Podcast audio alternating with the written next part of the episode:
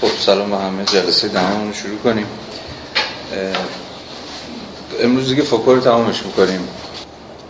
بذارید بحثمون رو بحثمون در قبال فوکو رو با یه موضوع خیلی با یه مسئله خیلی روشن شروع بکنیم. جایی که فوکو سعی می‌کنه که توضیح بده تفاوت لیبرالیسم کلاسیک و با نو لیبرالیسم. خب یکی از موضوعات حیاتی کل جلسات ما بود دیگه. یه پرسشی که احتمالاً همتون بارها از خودتون پرسیدید و ما حالا به شکل‌های مختلف تو مقاطع مختلف پرسش متفاوتی بهش دادیم. این بود که در نو لیبرالیسم به واقع چه چیز نو است؟ این پرسش پرسشیه که نمیشه ازش در واقع شانه خالی کردیم پرسش مدام به شکل‌های مختلف برمیگرده یا سوال ساده ترش اینه که تفاوت لیبرالیسم کلاسیک با نو لیبرالیسم چیست؟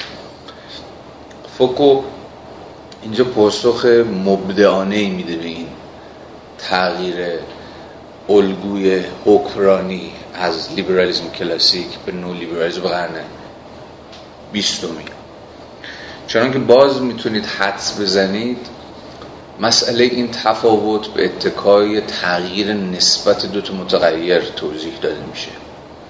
یعنی چیزی که در این گذار پارادایمیک از لیبرالیزم به نو لیبرالیزم مهمه تغییر نسبت بین دو تا متغیر بنیادینه یا دو تا نهاد اجتماعی تأثیر گذاره که طبعا می‌تونید حدس بزنید کدام نهاد کدام دو نهاد نسبتشون داره عوض میشه که ما از جور لیبرالیزم کلاسیک به نو لیبرالیزم گذار می‌کنیم.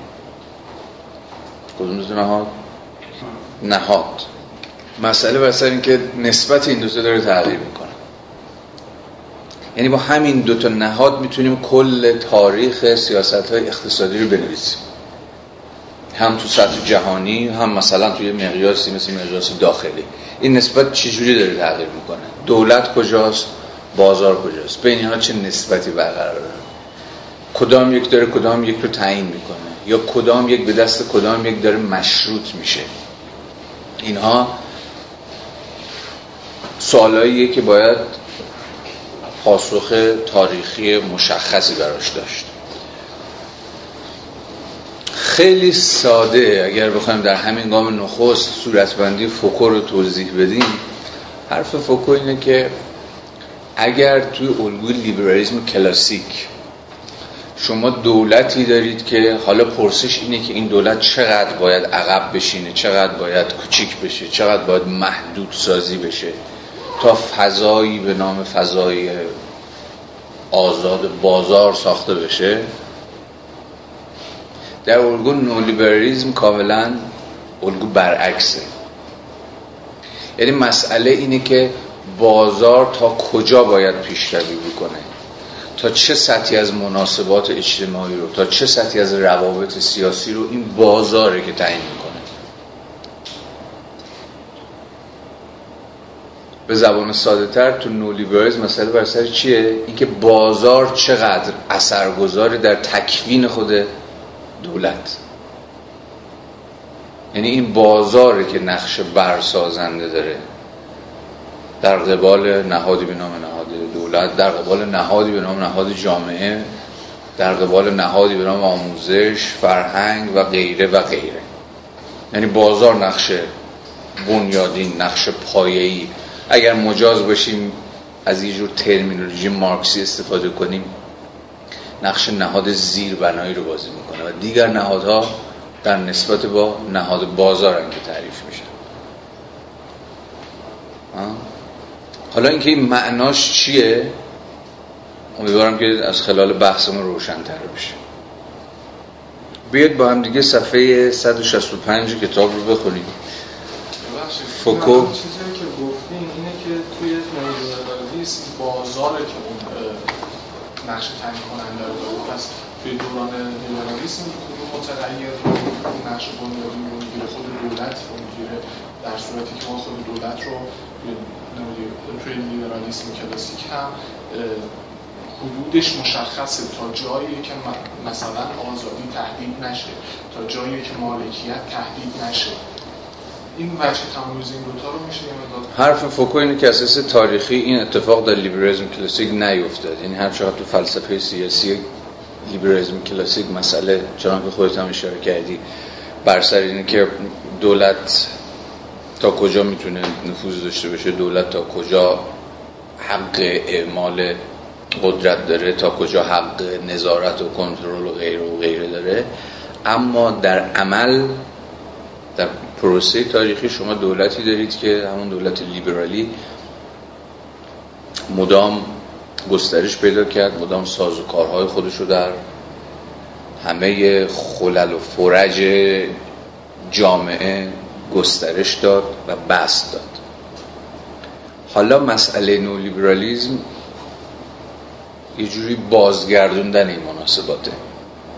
یعنی, یعنی تا جایی که به فوکو مربوط میشه و روایت تاریخیش که البته میشه در قبالش مناقشه کرد فارغ از اینکه این حرفی که فوکو می‌زنه چقدر درسته یا چقدر غلطه. الان ما در مقام این نیستیم. چنان که گفتم بسیار محل دعوا و مناقشه بوده به ویژه از جانب خود لیبرال ها که اون چیزی که او منتصب می‌کنه به الگوی لیبرالیسم کلاسیک اصلا اتفاقی نبوده که به واقع افتاده. این سری مناقشات تاریخ نگاران است که الان محل بحث ما نیست. ما الان می‌خوایم صورتبندی خود فوکو رو بفهمیم. به خاطر میاری اونجایی که جلسه قبل و جلسه قبل یعنی دو جلسه پیش بحث اون سه ابزار یا سه روشی رو کردیم که لیبرالیسم از خلال اونها در واقع در جامعه بحث پیدا کرد. یادتون هست ما از سه روش یا سه ابزار اعمال حکمرانی لیبرالی صحبت کردیم. از قرن هجدهم به بعد. امیدوارم به خاطر داشته باشید دیگه. که فوکو به تفصیل بحث کرد و ما هم خوندیم اون بخش رو. اولیش چی بود؟ مسئله امنیت. مسئله امنیت در پیوند با چی شکل گرفته بود؟ مفهوم مخاطره. جامعه در جامعه که از همواره در معرض خطره و برای اینکه بتونی خطر رو دفع بکنه احتیاج به چی داره؟ سازوکارهای تأمین امنیت. این به چه چیز می‌تونست دامن بزنه؟ به انواع و اقسام دانشهای پلیسی به معنایی که ازش حرف زدیم به معنای مدیریت و اداره امور جمعیت و غیره و غیره. باز به خاطر دارید که فوکو گفته بود اساسا لیبرالیزم منهای مفهوم خطر و منهای مفهوم امنیت اصلا وجود نداره. ها سازوکار دوم چی بود؟ چگونه ساز و کارهای انضباطی در جامعه بست پیدا کرد؟ باز دوباره از قرن 18 هم به بعد. و سازوکار سوم؟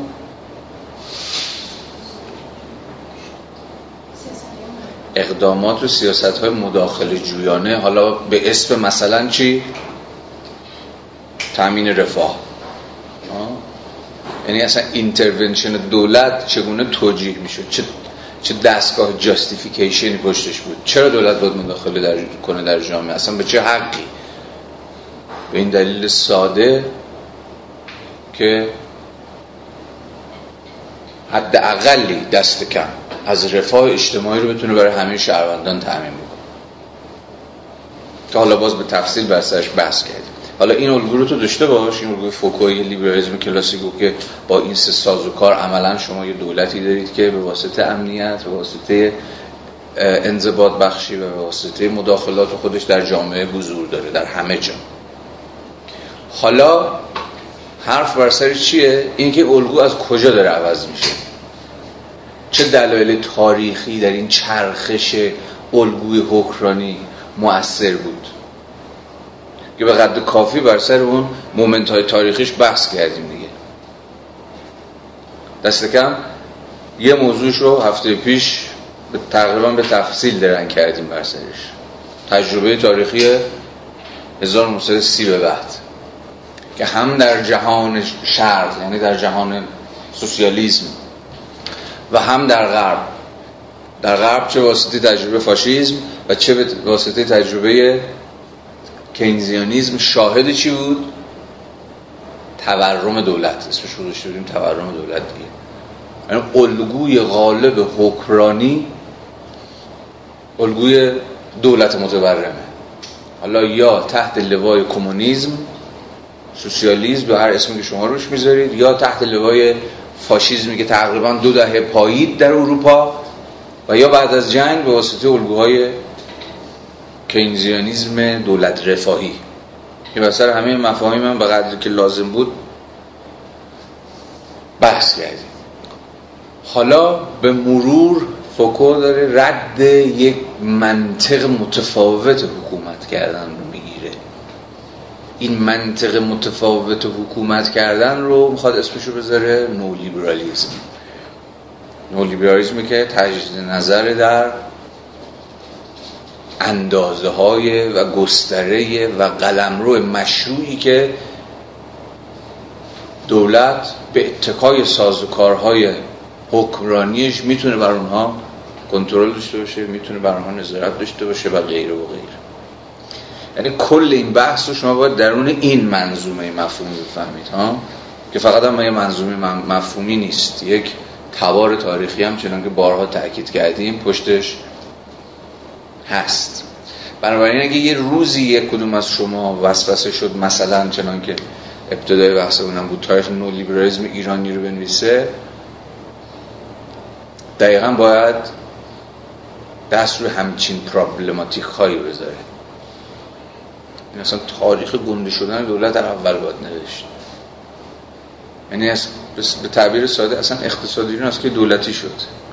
دولت تا کجا برای خودش نقش اجتماعی نقش سیاست گذارانه نقش مداخله جویانه تعریف کرد در قبال جامعه. حالا چه قبل از انقلاب؟ مثلا مثلا اون دقیقه تکفین دولت مدرن تا برای پسا انقلاب. و نولیبرالیزم به مسابه پروژه ناظر بر عقب نشینی دولت از کجا شروع شد؟ چه شکل و اقسام و انواع حقوقی به خودش گرفت؟ چه ساز و کارهای سیاسی به خودش گرفت؟ اصلا از دل کدام بحران ها بر اومد؟ یعنی کدام بحران های اقتصادی باعث عقب نشینی دولت از یه سری کارویژه های خودش شد و واگذاری اونها مثلا به مناسبات ظاهرا خودانگیخته بازار. حالا امروز سر همین مفهوم مناقشه برانگیز نظم خودانگیخته بازار هم باز بحث خواهیم کرد. و مجموعی از دیگر پرسش ها متن آقای مسعود نیلی که امروز اندکی بر سرش بحث خواهیم کرد از همین زاویه مهمه. که حالا این خوندنش با هم دیگه سعی می‌کنیم تکلیفش رو در خیلی از ابعاد روشن بکنیم. روشن الان داستان چیه؟ مسئله کجاست؟ خب حالا برگردیم به صفحه 165 ببینیم دوستمون فوکو چی داره میگه. از چی داره بحث می‌کنه؟ از یک الگویی به نام نولیبرالیسم آلمانی. یه ادعای بابام چیه؟ اینی که اتفاقا الگو نولیبرالیسم جوری از آلمان شروع شد. چرا؟ چون آلمان بیشترین و دردناکترین و مسئله خیزترین تجربه رو از الگوی تورم دولت داشت یعنی همون تجربه نازیسم. یا به تعبیر بهتر بهتر بگیم جهان آلمانی زبان. و همزمان شاهد شکل گرفتن یه دیسکورس سیاسی یا به تعبیر بهتر سیاست گذارانه است که عملا داره مختصات نولیبرالیزم رو طراحی می‌کنه. حالا فوکو جا به جا اسم هم می‌بره دیگه از سیاست مداران از اقتصاددانانی که درون جهان انگلیسی مزد می‌خوام آلمانی زبان دارن صورتبندی می‌کنن مفهوم نولیبرالیزم جدید رو. که با همون دغدغه هم داره تعریف میشه. دولت چقدر باید بزرگ باشه؟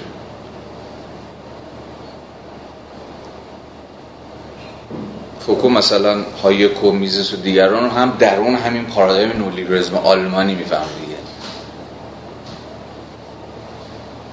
حالا میزس و هایک و اینا که خیلی زودتر از دهه 1920 و 1930 چنان که به خاطر دارید شروع کردن به به اصطلاح نقد الگوی ناظر بر نسبت دولت با بازار. آن چیزی که اینجا فوکو اسمشو می‌ذاره اردو لیبرالیزم یا همون نو لیبرالیزم آلمانی در واقع چیه؟ اردو چیز عجب غریبی نیستش. اردو اسم اردو اسم نشریه بود که همین به اصطلاح نو لیبرال های آلمانی هولش جمع شده بودن و می نوشتن و موازهشون رو پیش می بردن بنابراین وقتی اینجا با مفهوم اردو لیبرالیزم مواجه میشید همون نولیبرالیسم آلمانی رو بفهمید. اینجا فوکو داره توضیح میده که چگونه صورتبندی شد مفهوم نولیبرالیسم درون این الگوی حکرانی. خب. چهار خط مانده به پنج خط مانده به انتهای صفحه. نباید بپرسیم که وقتی یک اقتصاد بازاری نسبتا آزاد داریم چطور دولت میبایست آن را محدود سازد؟ تا آثار مضرش کاهش یابد. باید به شیوه کاملا متفاوت استدلال کرد و گفت هیچ چیز اثبات نمی کند که اقتصاد بازار ذاتا زیان آور است چرا که هرچی به منزله نقص و اثر آن به اقتصاد بازار نسبت داده شود در واقع باید به دولت نسبت داده شود. چی رو داریم می‌خونیم؟ دعاوی اردو لیبرالیزم رو. دعاوی نولیبرالیزم آلمانی رو. همین جمله آخری که خوندیم گویای یه دعوی سیاسی خیلی روشنه دیگه. که امروز هم بارها و بارها میشتریم هر عمل کرده مسئله داری که در بازار دیدید این رو به حساب مشکلات ذاتی اقتصاد بازار ها نباید روزش کاملا برعکس. باید نشون داد که اگر اقتصاد بازار داره بد عمل می‌کنه این نتیجه چیه؟ نتیجه سیاست گذاری غلط دولته. نتیجه اینه که دولت مثلا با مداخلات بی جای خودش بازار رو از کار انداخته. یعنی دعوی همواره اینه که همه مشکلات میباید به سطوح اقدامات و سازوکارها و سیاست گذاری های دولتی منصوب بشه. اقتصاد بازار به خودی خود کار کرد به اصطلاح نیست. زیان آور نیست. چیزی که بازار رو خراب می‌کنه باعث میشه دستاوردهای مسئله دار داشته باشه در واقع عکسشه. جمله آخر دیگه. همه در واقع مسائل در واقع باید به دولت نسبت داده شود. پس بیایید عکس این را انجام دهیم و از اقتصاد بازار نسبت به خواسته هایی که در قرن 18 وجود داشت خواسته های بیشتری را طلب کنیم.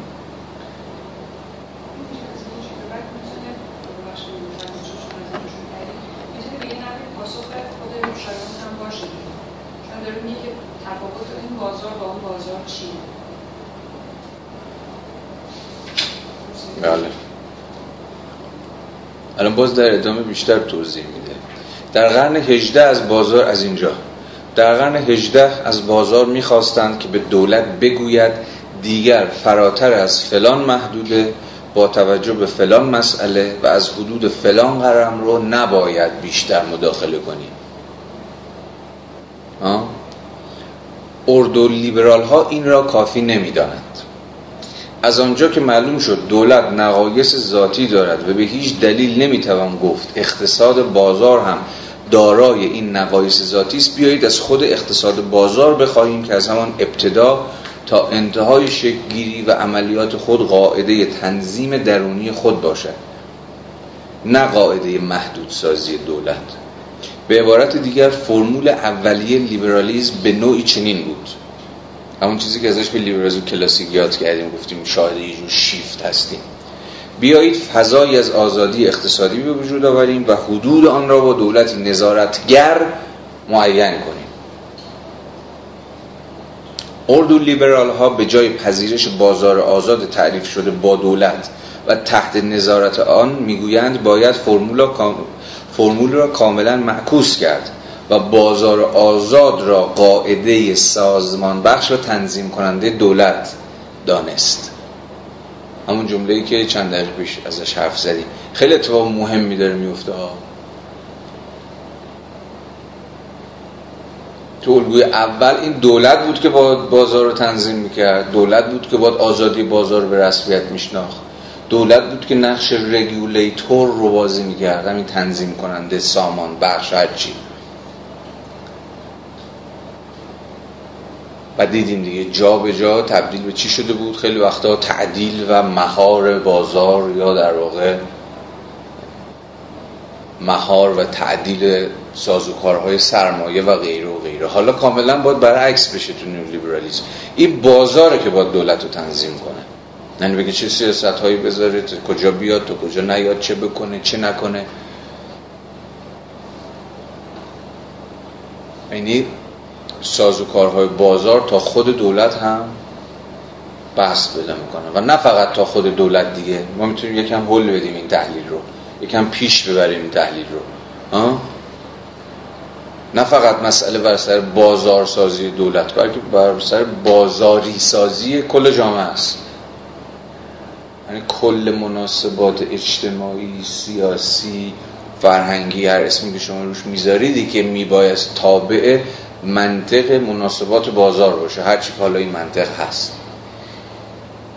یکی از نقد هایی که امروز زیاد میشتویم به نولیبرزم همینه دیگه. که کل قلم روی اجتماعی تابعی از منطق بازار شده.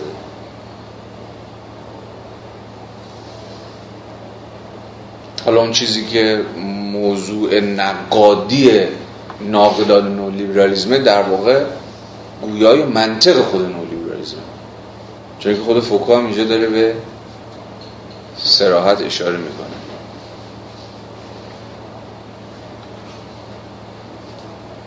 به عبارت دیگر دولتی تحت نظارت بازار. این الگوی دوم این الگوی نولیبرالیسم دولتیه که حالا تحت نظر بازاره. نه بازاری که میباید تحت نظارت دولت باشه.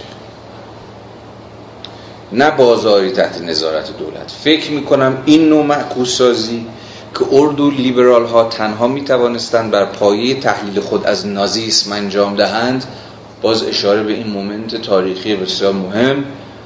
آنها را در سال 1948 قادر ساخت تا تلاش کنند راهی بیابند برای اعطای مشروعیت به دولتی که هنوز وجود نداشت و میبایست برای بدگمانان قابل قبول باشد.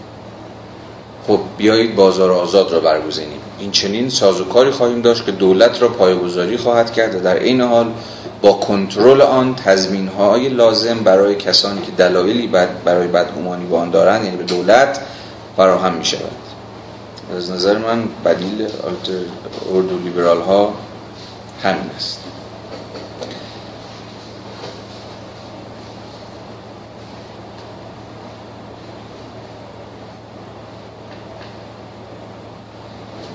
حالا چون فرصت نیست من بند بعدی رو نمی‌خونم. ولی خود تایتلی هم که در واقع شاهدش هستید گویای همین موضوعی که داریم دنبال می‌کنیم. تازگی نولیبرالیسم در مقایسه با لیبرالیسم کلاسیک. فوکو ادعای سریعش اینه که اون اتفاقی که در قرن بیستم بعد از جنگ داره میفته و ما اسمشو می‌ذاریم نولیبرالیسم اصلا تکرار همون رویه های سابقی که از قرن 18 هم به بعد وجود داشته نیست. یک الگوی جدید حکرانی سیاسیه در یک دقیقه تاریخی کاملا خاص.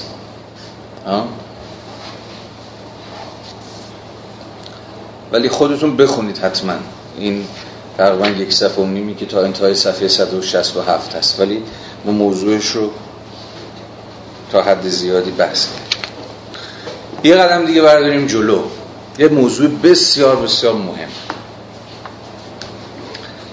و اون اینه که و تفاوت دیگره. نو لیبرالیزم با لیبرالیزم کلاسیک. لیبرالیزم کلاسیک به مسابقه چه چیزی تعریف کردیم؟ به مسابقه منطق لسفر. منطق آزادش بگذارید. منطقی که معتقد بود که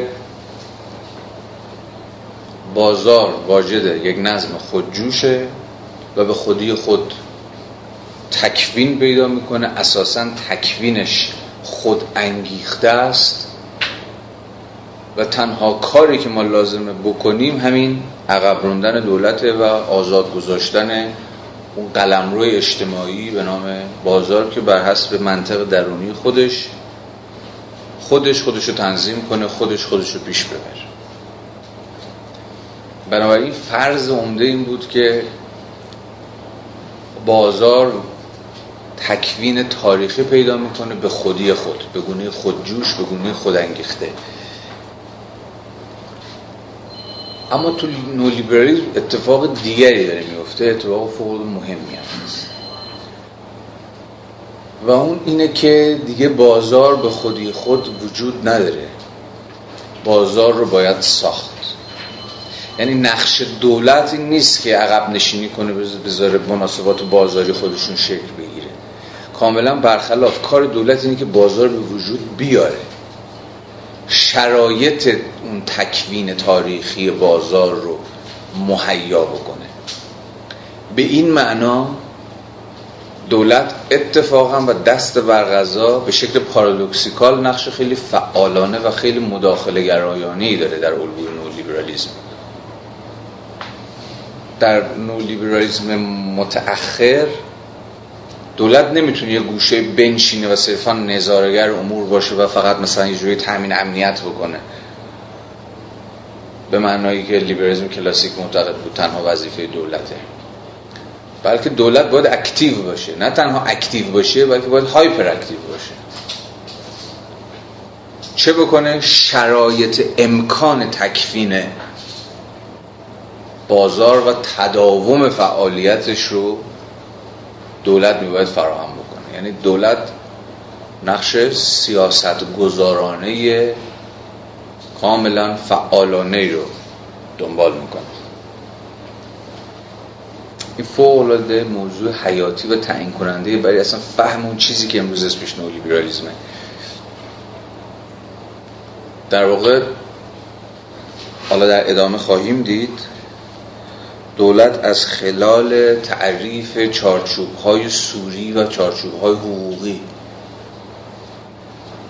از خلال تعریف سازوکارهای غذایی از خلال تضمین منطق رقابت و بسیاری دیگر از سیاست گذاری ها کمک می‌کنه به تکوین بازار. پس نولیبرالیزم ادامه همون منطق لسفر نیست. چون مدافعان لسفر از دولت هیچ چیزی بیشتر از این نمی‌خواستن که فقط پاشو بیشتر از گلیمش دراز نکنه دیگه. بازار خود انگیخته است. خود جوشه اما تو لیبرالیزم دیگه الگوی لسفر دور انداخته میشه. دولت اتفاقا باید مدام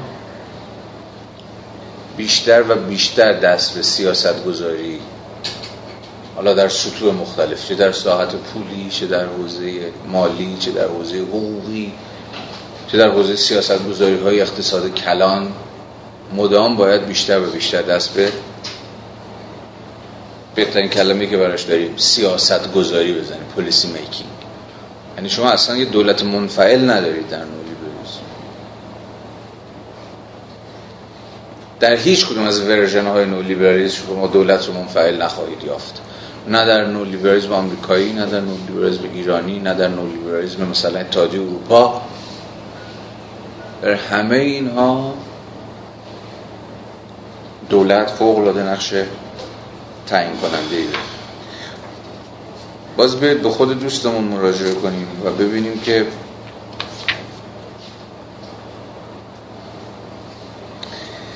چی میگه؟ صفحه 187 بحثی رو که الان باز کردیم رو فوکو اینگونه دنبال می‌کنه.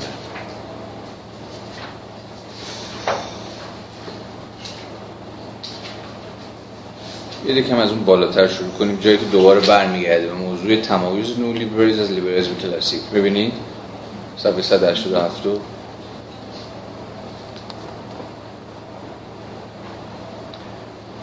پس این نولیبرالیزم چیست؟ هفته گذشته سعی کردم یعنی همون بندی رو که دقایقی پیش خوندیم. هفته پیش سعی کردم حداقل قاعده نظری و سیاسی آن را نشان دهم. سعی کردم به شما نشان دهم که برخلاف لیبرالیزم اسمیتی همان لیبرالیزم کلاسیک و قرن هجدهمی مسئله نو لیبرالیزم این نبوده که چطور در چارچوب یک جامعه سیاسی معین فضای آزادی از بازار ایجاد یا دست و پا کند. بلکه مسئله نولیبرالیسم این است که چطور اعمال همه جانبه قدرت سیاسی را می‌توان بر اساس قواعد اقتصاد بازار طراحی کرد. یعنی سیاست بشه تابع اقتصاد. نه برعکس. بنابراین مسئله بنابراین مسئله آزادسازی فضای خالی نیست. بلکه گرفتن قواعد سوری اقتصاد بازار و ارجاع و اتصال آن به فن عمومی حکرانی است.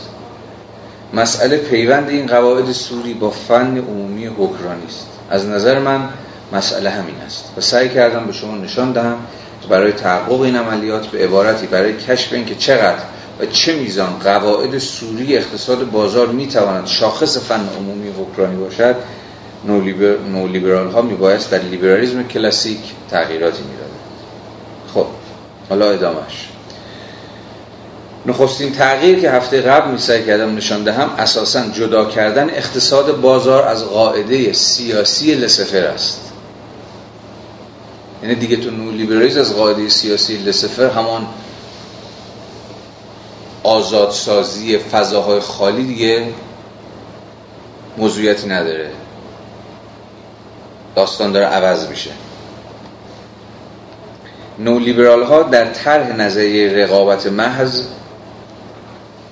چون ادعای فوکو اینه که اساس منطق پیشبرنده نولیبرالیزم رقابت اقتصادی یعنی قاعده بنیادینی که باعث میشه میدان اقتصادی در نولیبرالیسم کار بکنه به زمین نولیبرال ها تضمین رقابت یعنی سهم تعیین کننده فوکو برای رقابت به مسابقه قاعده حاکم بر میدان اقتصادی قائله نولیبرال ها در طرح نظریه رقابت محض رقابت را نوعی داده اولیه یا طبیعی تلقی نمی کردند همچنین در نگاه آنان رقابت منبع و بنیان جامعه هم نیست که از آن پرده برداشته و چنان که بوده از نو کشف شود.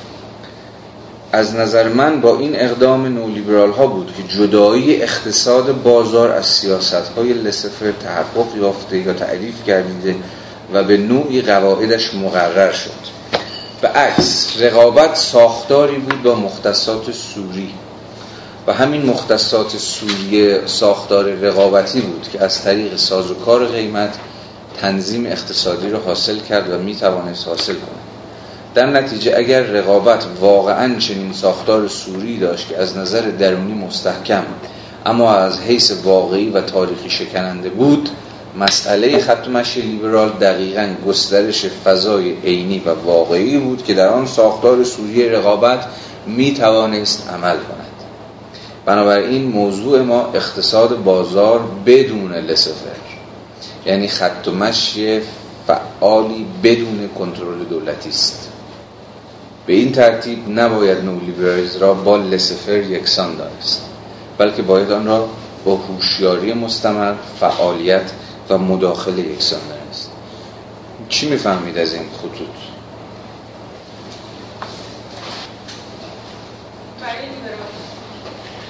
بگم خودم رو بگم ببین همون جایی که داره میگه به زمین نولیبرال ها دیگه رقابت یه پدیده طبیعی نیست. یعنی چی؟ یعنی ببین رقابت به اتکای منطق لسفر به خودی خود وجود نداره. باید شرایط سوری رقابت رو به مسابقه قاعده بنیادین میدان سیاسی وضع کرد. یعنی همه یعنی این خیلی نکته مهمیه دیگه. یعنی خودش نولیبرالیزم به تعبیری یک برساخته تاریخیه. یه امر طبیعی نیستش. به خودی خود وجود نداره. اگر جامعه رو به حال خودش رها بکنیم بر منطق بر پای منطق رقابت پیش خواهد رفت. یه اردو لیبرال یک نو لیبرال آلمانی به شما خواهد گفت که ببینید هفت پرته. رقابت یک شرایطی می‌خواد. یک شرایط سیاسی یک شرایط تاریخی. این شرایط باید وضع بشه. این شرایط باید وجود داشته باشه. یعنی یه چارچوب سوری. کار دولت چیه؟ این شرایط سوری رو باید به شکل فعالانه به شکل مداخلهگرانه برقرار بکنه. یعنی مدام اتفاقا نولیبرالیسم به چی دامن می‌زنه یا اصلا الزامش چیه؟ یک بیش فعالی مداخلهگرانه در حوزه وضع چارچوب ها و شرایط امکان برقراری اقتصاد بازار. روشنه این حرف؟ به نظرم بیش از اندازه روشنه. یعنی ما از یه جور الگوی ناتورالیزم اقتصادی متوجه منظورم از ناتورالیزم اقتصادی میشه دیگه. یعنی جور طبیعتگرایی اقتصادی. یعنی رها کنیم خودش طبیعتا به حکم طبیعت به حکم منطق خودجوش و خود انگیخته خودش این مناسبات بر, بر اساس منطق لسفر ایجاد خواهد شد. نولیبرال اصلا به این ناتورالیزم اقتصادی باور ندارن. ما کاملا برخلاف درون چه الگویی هستیم؟ تا جایی که به نولیبرالیسم مربوط میشه. اتفاقا یک الگوی که من می‌تونم اسمشو بذارم برساختگرایی فعالانه. یعنی در برابر یعنی یه جور active constructivism یعنی به شکل فعالانه شرایط تحقق بازار باید construct بشه.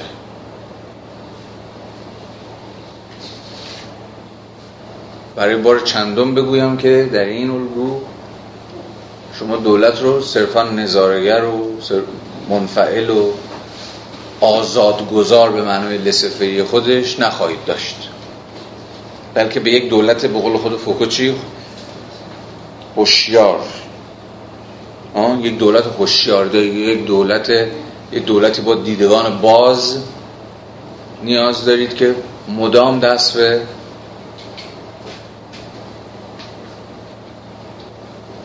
تسهیل شرایط تحقق بازار بزنه. مثلا تضمین کنه رقابت رو. مثلا چگونه؟ از خلال وضع قوانین ضد انحصار. بر فرض. چون خطری که همواره رقابت رو تهدید می‌کنه چیه؟ انحصار دیگه. و منطق رقابت رو اگر ادامه بدیم خود به خود به انحصار خواهد انجامید. چنان که تاریخ سرمایه داری هم همین نشون میده دیگه. اصلا انحصار بزرگ از دل رقابت ها شکل گرفتن دیگه. یعنی اون یعنی برنده بازی رقابت یعنی اون بنگاهی که اون کارخونه که اون کارآفرینی که اون هر بازی رقابت رو پیروز شده تونسته تمام منابع و تمام قواعد میدان رو هم خودش تعیین بکنه. این اتفاقی که شواهد تاریخی خیلی متعدد و عدیده براش داریم یا شکل گرفتن کارتل ها و تراست های بزرگ که اصلا شرایط امکان رقابت رو منتفی کردن. تراست چیه؟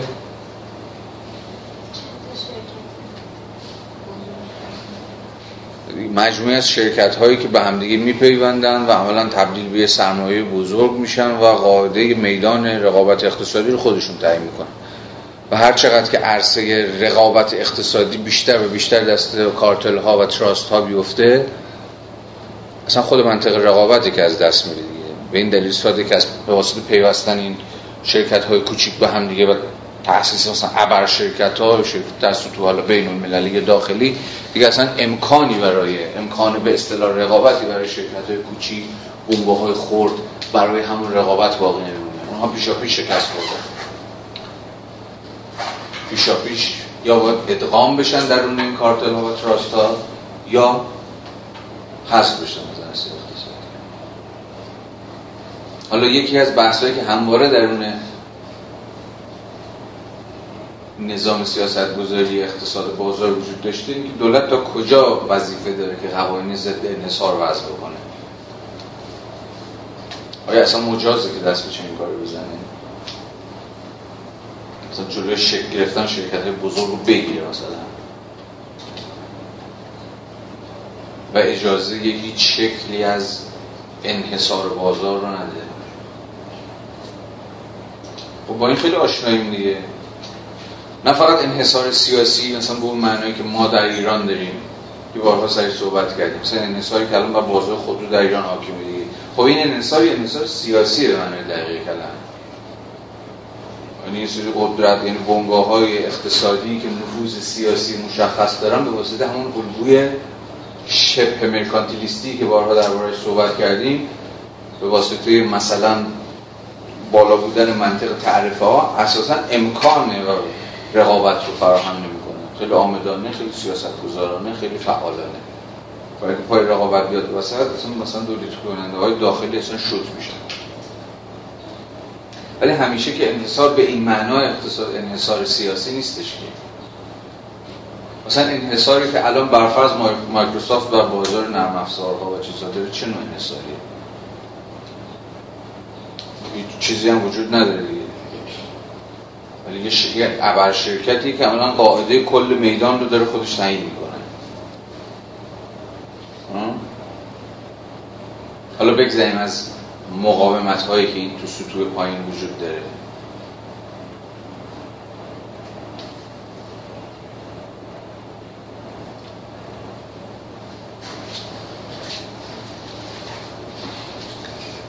اگه نخوام سرتون رو درد بیارم باید بگم که حرف فوکو اینجا خیلی ساده است. و جز این نیست که و جز این نیست که نولیبرالیزم با فاصله گرفتن از الگوی خوشبینانه لسفری خودش دستن در کار تدوین شرایط امکان برساخت تاریخی سیاسی بازار. این شاید دقیق ترین جمله بود که می‌شد به آن تلاشی که فوکو داره اینجا صرف می‌کنه نسبت داد. مسئله فوکو به نظر من اینه. اگر بازار وجود نداره به خودی خود اگر بازار به شکل خودانگیخته نمی‌تونه تکفیم پیدا بکنه بلکه برخلاف باید بازار رو ساخت باید شرایط امکان کارکرد بازار بر حسب حالا منطقهای درونی خودش رو شکل داد این مستلزم چه نوع حکرانیه یعنی در الگوی دوم الگویی که دولت باید بازار رو بسازه. دولت به چه معنا بسازه؟ یعنی همون شرایط امکانش رو فراهم بکنه دیگه. حالا با فراهم کردن یه جور چارچوب حقوقی چارچوب قضایی چارچوب های سیاست گذارانه و غیره و غیره در این صورت الگوی حکراندن دولت چه تغییری خواهد کرد؟ این پرسش فوکوه دیگه. یعنی پرسش بنیادینش. هر چیزی که بگیم باید در نسبت با این مسئله فهمیده بشه. الان من فکر می‌کنم که با تر و جالبتر الان برای ما اینه که همین مسئله رو تدقیق بکنیم. مستقل از حالا پاسخ فوکو میده که صد البته مورد مناقشه است. این پرسش پرسش حی و حاضر و زنده و تاریخی. الان هم می‌تونیم بپرسیم. در قبال هر مصداق تاریخی که روش دست بذاریم می‌تونیم این سوالو بپرسیم. اگر دولتی که باید شرایط تکفین بازار اجتماعی مثلا در ایران رو فراهم بکنه این ضرورت این الزام اصلا ساخت دولت در مثلا ایران رو چه تغییر خواهد داد؟ یعنی دولتی که امروز فعالانه دستن در کار اینه که مناسبات بازار حاکم بشه بر همه جا. از خلال مثلا چی؟ همون سیاست گذاری هایی که بارها واسهش بحث کردیم. مثلا از خلال خصوصی سازی ها کی داره انجام میده؟ دولتی که داره خصوصی سازی می‌کنه دیگه. یعنی به تعبیر دولتی که داره شرایط تکفین اقتصاد بازار رو فراهم می‌کنه. داره اون چیزی که دست خودش بوده واگذار می‌کنه به بخش خصوصی. یا به قول خودشون دارن واگذار می‌کنه به جامعه. از خلال سیاست های مقررات زودایی ها از خلال آزاد سازی ها از خلال انواع اقسام مداخلاتی که در بازار کار می‌کنه در بازار سرمایه می‌کنه در بازارهای مالیه می‌کنه. انواع اقسام شما مداخلات رو امروز دارید حالا ما منحصرش کنیم به ایران که همه اینها در نهایت قرار چه بکنه؟ ما رو از یک اقتصاد دولتی شیفت بده یک اقتصاد بازار. بنابراین دولت داره فعالانه از خلال سیاست گذاری هایی که الان بحثش صحبت کردیم اقتصاد بازار رو می‌سازه. شرایطش داره فراهم می‌کنه.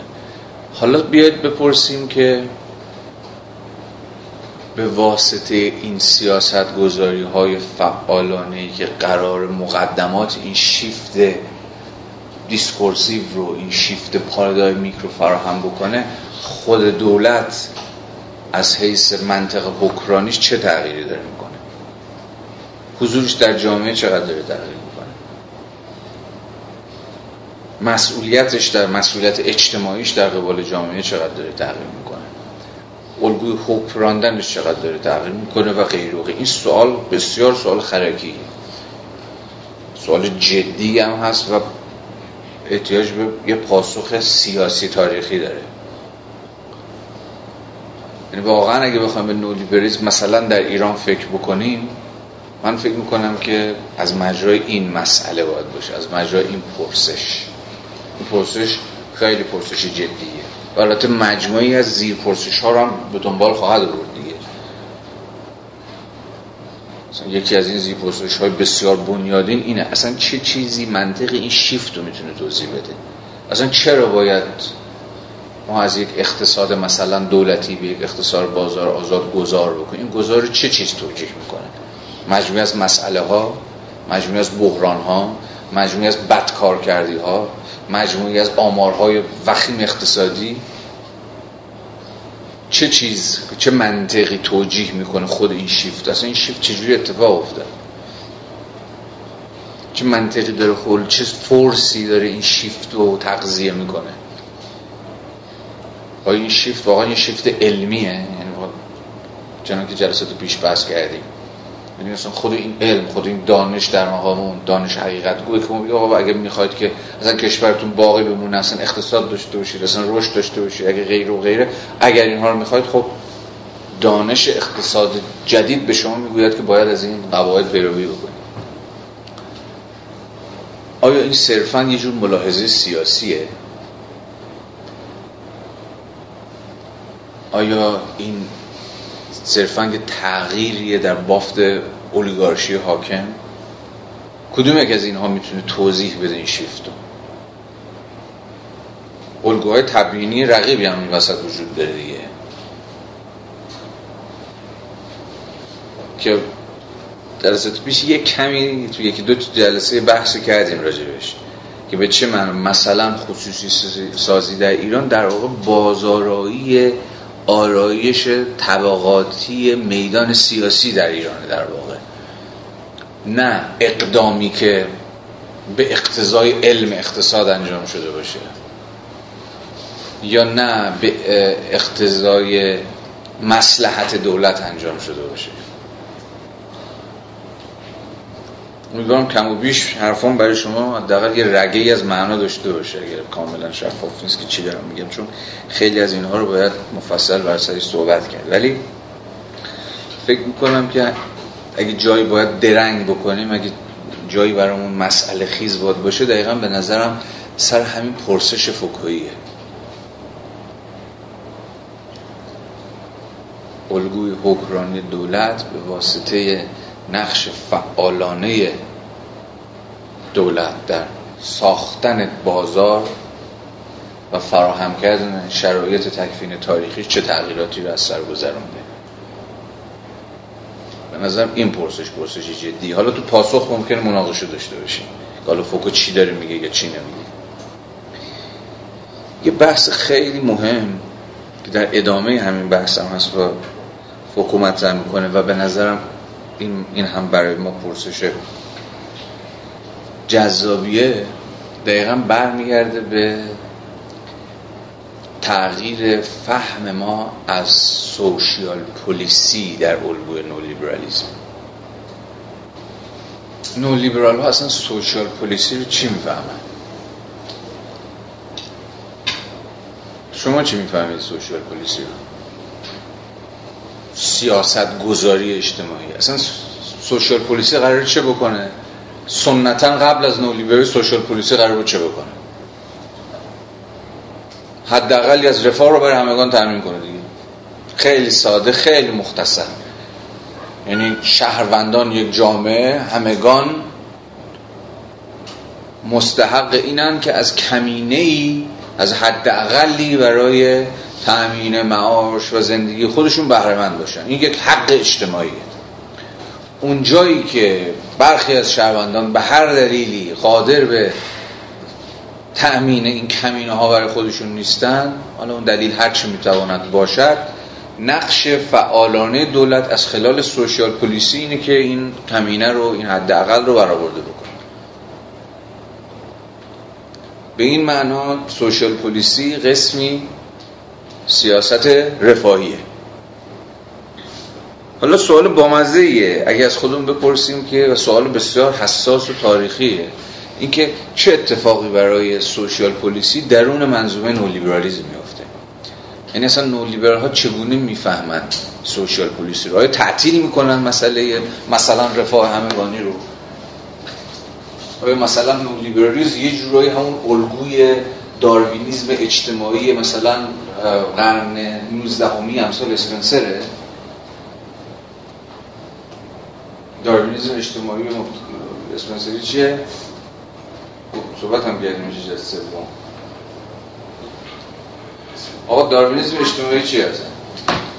اسپنسر هم بلشون آره دیگه سادش که آقا یه دین وسط له میشن دیگه. بقای قانون بقای اصلا یعنی اونایی که زورشون می‌رسه می‌تونن خودشون رو با منطق حاکم وفق بدن قاعده بازی رو بلدن میمونن. اونایی که ارزه ندارن اونایی که ضعیفن اونایی که نمی‌تونن خودشون رو هماهنگ کنن تطبیق بدن با منطق تکامل تاریخی خب شوت میشن حذف میشن میفتن بیرون. و داروینیزم اجتماعی رو کسی مثل اسپنسر تا انتهاش ادامه میده دیگه. و میگم چنان که طبیعت هیچ تمهیدی نیندیشیده که گونه های ضعیف رو حفاظت کنه حذف میشن شکل طبیعی. جامعه هم هیچ الزامی نداره که از مطرودین خود اشتفا بکنه. یا حفاظت بکنه. به این من هر شکلی از مداخلات فقیر نوازانه و نمی‌دونم رفاهی و تامین اجتماعی و یعنی همه سیاست هایی که قرار یه جورایی زعفا رو اونایی که حذف شدن رو نتونست زورشون نرسیده به این بازی رو یه جورایی رد و فتح بکنه زیر دست زیر بال و پر خودش بگیره این سیاست ها سیاست هایی که میباید تعطیلش کرد. به این دلیل که نه جامعه نه دولت مسئولیتی در قبال شهروندان خودش نداره. هر کس مسئول خودش این احتمالا راست ترین سیاست یه جورایی نولیبرالیستیه دیگه. امروز هم شما بسیار نولیبرال ها رو می‌بینید که از همین الگو که به یک معنا ملهم از الگوی جور داروینیسم اجتماعی دفاع می‌کنن ولی گرایش های بیشتر در دست اولترا راستگرایان نولیبرال از سیاست دفاع می‌کنن اما فهم ایجابی نولیبرال ها از سیاست اجتماعی چیه؟ این یه فهم کاملا سلبی بود از سیاست اجتماعی. یعنی ما به این معنی که سیاست اجتماعی نداریم به این معنی سلبی اما نولیبرال ها یه فهم ایجابی هم از سیاست اجتماعی دارن. بارها هم شنیدیدش. بارها تو همین صحبت همین سیاست مداران اقتصاددانان شما شنیدید که وقتی نولیبرال از سیاست اجتماعی حرف می‌زنه چگونه صورت بندی می‌کنیم؟ به نظرتون چجوری صورت بندیش می‌کنه؟ این اصلا, سیاست اجتماعی چی هست؟ به شکل ایجابی برای مشارکت یعنی چی مشارکت؟ یعنی که هر چقدر بیشتر بتونید همه رو تو بازی بیارید با تشویق به هم طرح مشارکت. دیگه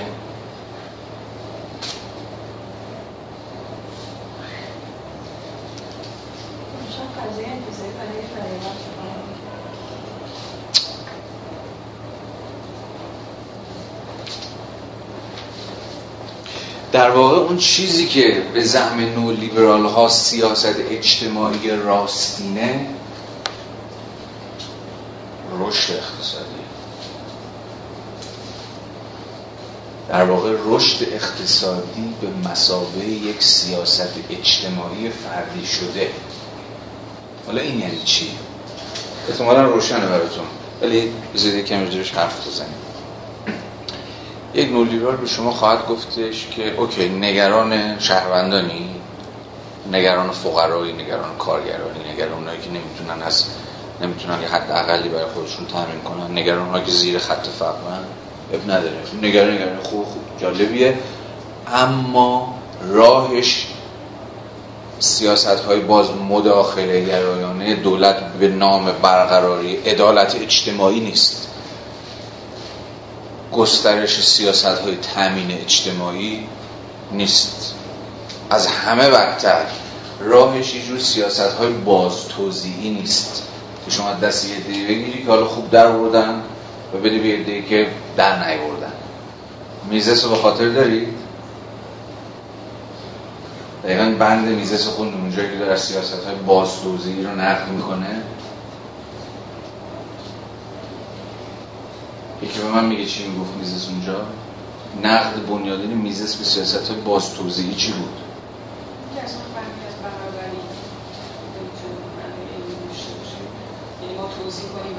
مساوات آره اون حرف آخرش بود. ولی خود منطق چه نقد اقتصادی داشت به منطق باز توضیح باز این حرف نتایج حرفشه. من می‌خوام بیشتر از میل سود میل به سوداوری بیشتر از میل خوبه. ولی حرفش این بود که ببینید شما جایی که سرمایه انباشت میشه به اسم بازدوزی و طبعا از خلال مثلا سیاست های مالیاتی از دستش در بیارید از دست صاحب سرمایه در بیارید و بدید دست فقرا نیازمندان فرودستان کارگران هر چیزی که اسمشو می‌ذارید تا بتونن اون کمینه های معاش روزمره خودشون رو که اساسا کمینه های مصرفیه دیگه. چون اینا با حواستون باشه این کمینه ها کمینه های مصرفیه. رو تأمین بکنن جلوی چی رو گرفتید؟ جلوی تداوم این چرخه رو گرفتید. چون اون سرمایه انباشته شده به چی منجر میشه؟ بنا منطق اینا به سرمایه گذاری مجدد. سرمایه گذاری مجدد به چی منجر میشه؟ اشتغال. اشتغال به چی منجر میشه؟ به رشد اقتصادی. رشد اقتصادی هم باعث میشه این چرخه هی بچرخه. دفاعی که میزز از آمریکا می‌کرد چی بود؟ این بود که در آمریکا کمتر در کمتر دوره تاریخی پیش اومد که سیاستمداران وسوسه بشن پولهای توپلی که انباش شده رو دست صاحبان سرمایه در بیارن به جامعه تقسیم کنن. اجازه دادن که اتفاقا این پول به شکل پسنداز به شکل سرمایه گذاری مجدد وارد چرخه اقتصادی بشه و این چرخه به چرخه از قبل از قبل این سیاست اقتصادی در نهایت همگان بیشتر منتفع میشن. چون رشد اقتصادی در این صورته که تضمین میشه. یعنی اصلا اقتصادی که اجازه میده و مجال میده به اینکه سرمایه ها انباش بشن.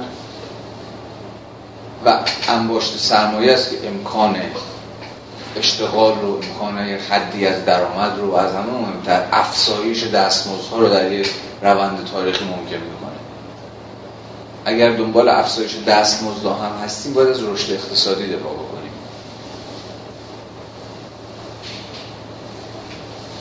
و افزایش دستمزد یه سیاست دستوری نیست که مثلا دولت در انتهای سال بگه آقا نه حداقل دستمزد اینقدر و همه منجر همه وادار بشن که این حداقل دستمزد رو پرداخت بکنن. نه. حداقل دست یعنی نرخ دستمزدها به موازات رشد اقتصادی به شکل طبیعی رشد خواهد کرد. حالا همه اینا رو داشته باشید؟ دوباره برگردیم به اون تز رشد اقتصادی به مسابقه سیاست اجتماعی فردی شده. یه نولیبرال به شما میگه که در نهایت هر فرد خودش باید بتونه مایحتاج خودش رو نیازهای خودش رو هر چی که هست در هر حوزه تعمین بکنه. دولت وظیفه در قبال یکایی این افراد نداره که بهشون برسه. رشد اقتصادی باید افزایش پیدا بکنه. یعنی جامعه باید ثروتمندتر بشه تا افراد توانگرتر بشه این یه جور تقلب رسوندن به افراده سیاست های جبرانی تأمین اجتماعی. اگر نگران افراد هستیم که باشه بیاید همه نگرانشون باشیم بیاید از سیاست های منجر به رشد کنیم.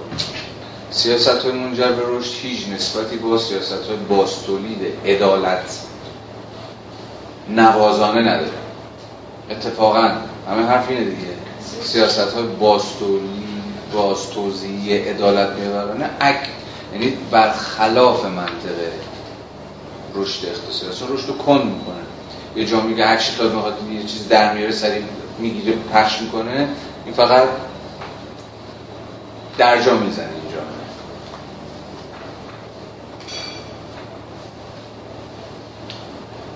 خب روشنه که اساس این تز همان تز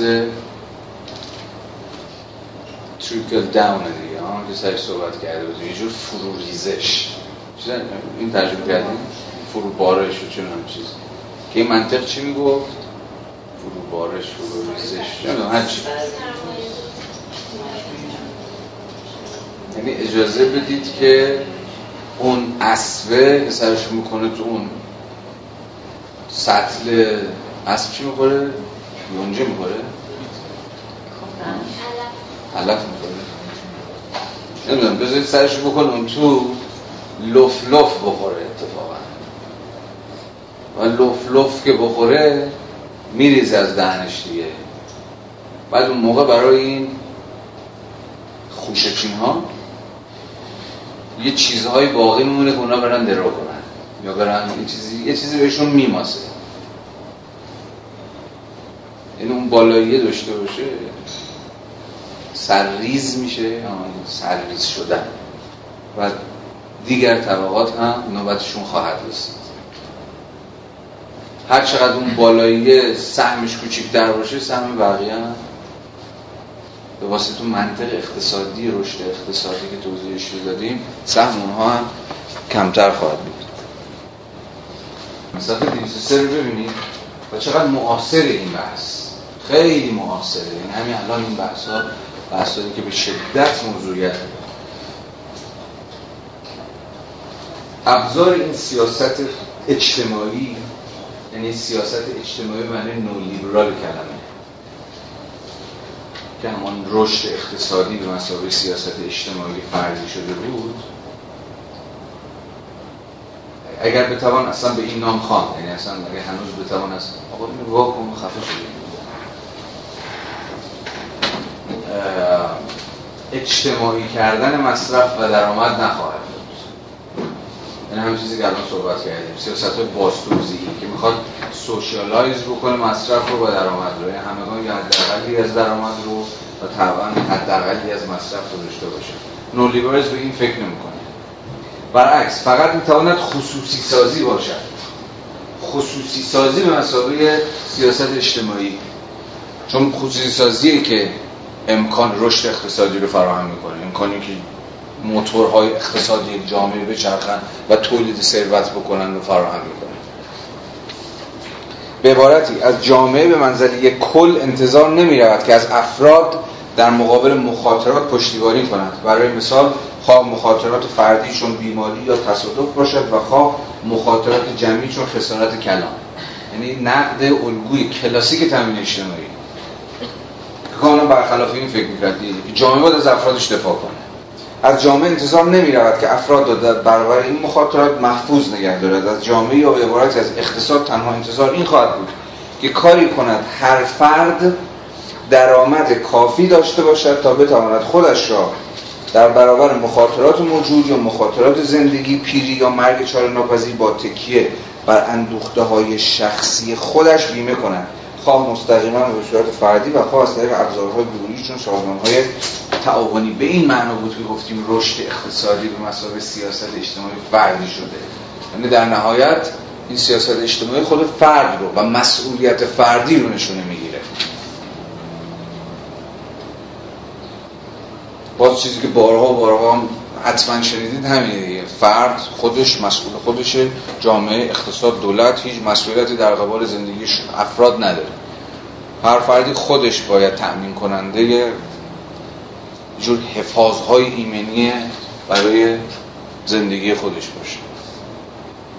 حالا این تزم خیلی تزیه که میشه ادامهش داد از حیث سیاسی ها. یعنی فرده که محکومه. یعنی اگه تو هیچ پخی نشدی؟ اگه تو درگیر گرفتاری و بیماری و مرض و بدبختی و فلاکتی این تویی که توی نفس مسئولی جامعه؟ اصلا بازم دارید می‌بینید دیگه که چگونه در این الگو اصلا جامعه وجود دیگه نداره. به مسابقه جور سازوکارهای عینی. حالا مستقل از من و شما در مقام افرادی که این کار رو می‌کنیم یا اون کار رو نمی‌کنیم داره منطق خودش رو تحمیل می‌کنه. فقط افراد وجود دارن. اون شعار سیاسی باز تا چه دیگه ها؟ جامعه وجود ندارد. فقط افراد وجود هی جامعه رو محکوم نکنید. هی ساز و کارهای نمی‌دونم فلان رو محکوم نکنید. نه ساز و کاری چی انتظایی فراتر از افراد وجود داره نه یک مجموعی از الزامات و فورس های اجتماعی که افراد مستقل از برنامه ریزی هاشون مستقل از هدف گذاری هاشون به این سو اون سو می‌کشن. فقط افراد وجود دارن با مسئولیت پذیری یا مسئولیت نپذیریشون به این معنا در ذات نولیبرالیسم یه چی هست؟ قول بنیامین در اون مقال یاد داشته سرمایه داری مسابقه دین. یکی گذاشت تو گروه؟ آره تو گروه بود گذاشته بود یکی از بچه هاست بخونید مقال ترجمه مزخرفیه ولی بخونیدش. آره. به این معنی که گفتیم سرمایه داری مدام چی داره تولید می‌کنه؟ با همین زوم کردن روی مسئولیت فردی با همین خطاب فردی که تو خودت مسئولی. اگه پخی نشدی یه جور داره احساس گناه داره تولید می‌کنه دیگه. یا به تعبیر خود بنیامین یه سرمایه داری تنها نظامیه که بیش از هر چیز بر مبنای ملامت شکل گرفته. یعنی از این نظام ملامتگر مدام داره. تو گوشتو می‌خونه که با یه جور, با جور خطاب فردی که تو گناهکاری یا تو نابسنده ای و باز به زن بنیامین ساز و کاری هم برای یه جور کفاره دادن یا توبه کردن باقی نذاشته. منطق ملامتش رو تا انتها ادامه میده. که خیلی راحت. ممکنه که شما پای این گناه بسوزید بس میگه؟ خب. بخونید اون چیزو. اون چیز با من چیز خوبه. جالبه آها یا اصلا چیز دیگه. حالا زیاد از یه جور تفاوت جامعه شناسی با اقتصاد حرف زدیم. یادتونه دیگه الگوهای تحلیل جامعه شناسی چی تحلیل می‌کنه و اقتصاد. اما یه چیز دیگه هم هست یه دانش دیگه یعنی یه دانش دیگه که توی یه جورایی جامعه نو لیبرالی دامن زده میشه. یه دانشگاه که خیلی نو لیبرال ها نو لیبرال ها کلمه خوب نیست. منطق نو لیبرالی بهش دامن می‌زنه چیه؟ جور روانشناختی کردن امور حالا روی نم خیلی می‌تونیم صحبت کنیم. حالا تو اون جلسه که اگه برسه اون جلسه جلسه که می‌خوام راجع نولیبرز و فرهنگ و زندگی روزمره سخن بگیم که ای به تاخیرش انداختیم قبول اول صحبت می‌کنیم من دوباره به این موضوع برمیگردم. ولی در باب یه جوری روانشناختی کردن امور در اون پارادایم نولیبرالیستی هم بسیار می‌توان اندیشید. ما یه جور نبرد دانش ها داریم ما در اون سیاسی موجود یعنی دانش هایی که عملا با همدیگه در یه جور رقابتن برای توضیح واقعیت. ما الان با یه جور انفجار discourse های روانشناختی مواجهیم دیگه. از خودتون نپرسیدید چرا؟ انفجاره داره کجا میاد مثلا؟ حالا سریع نگید نو لیبرالیسم حالا خیلی باید حرف بزنیم. این این انفجار discourse ی و روان گفتارهای روانشناسی حالا دوزاری یا غیر دوزاری یه چیزی داره از واقعیت موجود میگه دیگه. یعنی اتفاقی افتاده که مسئله عمده اینه که این اتفاق رو می‌شود با روانشناختی کردن انگار توضیح داد. خب روشنه که در اون این وضعیت چقدر گفتارهای اتفاقا جامعه شناختی محجور هست همه مثلا تلاش کسی مثل سی رایت میلز در اون کتاب بسیار درخشان بینش جامعه شناختیش چی بود؟ این بود که نشون بده این سوش sociological imagination به شما چی میده؟ دفاع میلز از جامعه شناسی دیگه تو دهه 50 چی میده؟ sociological imagination کی میگه؟ نسبتون جامعه شناسی می‌خونید قدرت جامعه شناسی تو چیه بزنم میلز؟ تو که به شما امکان میده که پدیده های زندگی شخصی و فردی خودتون رو در نسبت با واقعیت های کلانتر در نسبت با سازوکارهای عینی در نسبت با جامعه که دارید درش زیست می‌کنید بفهمید. یعنی زندگی شخصی خودتون رو مثلا زندگی شخصی نفهمید. به مسابقه یک زندگی که محصول برآمد مجموعی از کارهایی که دارن روی این زندگی کار می‌کنن دارن این زندگی رو تولید می‌کنن دارن این زندگی رو فرم میدن بفهمید. یعنی پیوندی برقرار کنید به زبان یکم فلسفی تر بین سطوح خاص و جزئی یه زندگیتون با سطوح کلان و عام. باز به زبان فلسفی تر بتونید یک نسبت اگه مجاز باشم از کلمه دیالکتیک استفاده کنم یک نسبت دیالکتیکی دیالکتیکی بین کل و جز برقرار به این معنا و فقط به این معنا جامعه شناسی روشنه که چقدر در برابر گفتارهای روان شناختی و اقتصادی به معنی کلاسیکش علم می‌کنه. دام که اساسا discourse های چی هم؟ فردگرایانن دیگه. این جمله بعدیش دیگه فوکو حق مطلب کاملا ادا می‌کنه. به عبارت سیاست اجتماعی میباید سیاستی باشد که به جای انتقال یک بخش از درآمد به بخش دیگر از عمومی ترین شکل ممکن سرمایه آفرینی به منزله ابزار به نفع تمام طبقات اجتماعی استفاده کند. پس مسئله در سیاست اجتماعی نولیبرالی بر سر بازتوزیع سرمایه نیست بلکه بر سر سرمایه آفرینی بیشتره. فوکو در ادامه بحثای در واقع درس گفتارهاش تاکید زیادی می‌ذاره روی چارچوب حقوقی نولیبرالیسم. یعنی اصلا اقتصاد و حقوق. و به تعبیر بهتر بازار و چارچوب حقوقی. بزنم فوکو بیشترین حوزه‌ای که موضوع سیاست گذاری قرار گرفته در اون چارچوب نولیبرالیستی همین حوزه حقوقیه. یعنی اساسا بازار بدون یک چارچوب حقوقی که تضمین بکنه کارکرد کم حاشیه مناسبات بازار رو غیر ممکنه. باز تبار این بحث رو شاید بشه تا خود لاک هم عقب برد. یعنی خود لاک هم توی همون رساله دوم در حکومت مدنیش به تفصیل بحث کرده از اینکه ضرورت وجود قانون به مسابقه تضمین کننده اصلا خود آزادی ها ای زن آزادی در بازار آزادی در جامعه چیه و ما اساسا چرا به یه چارچوب حقوقی نیاز داریم برای ممکن شدن اقتصاد بازار؟ حالا من الان واقعا فرصت دیگه نمی کنیم به تفصیل بحث کنیم بر سرش. فقط من می‌خوام یه طرح موضوع بکنم.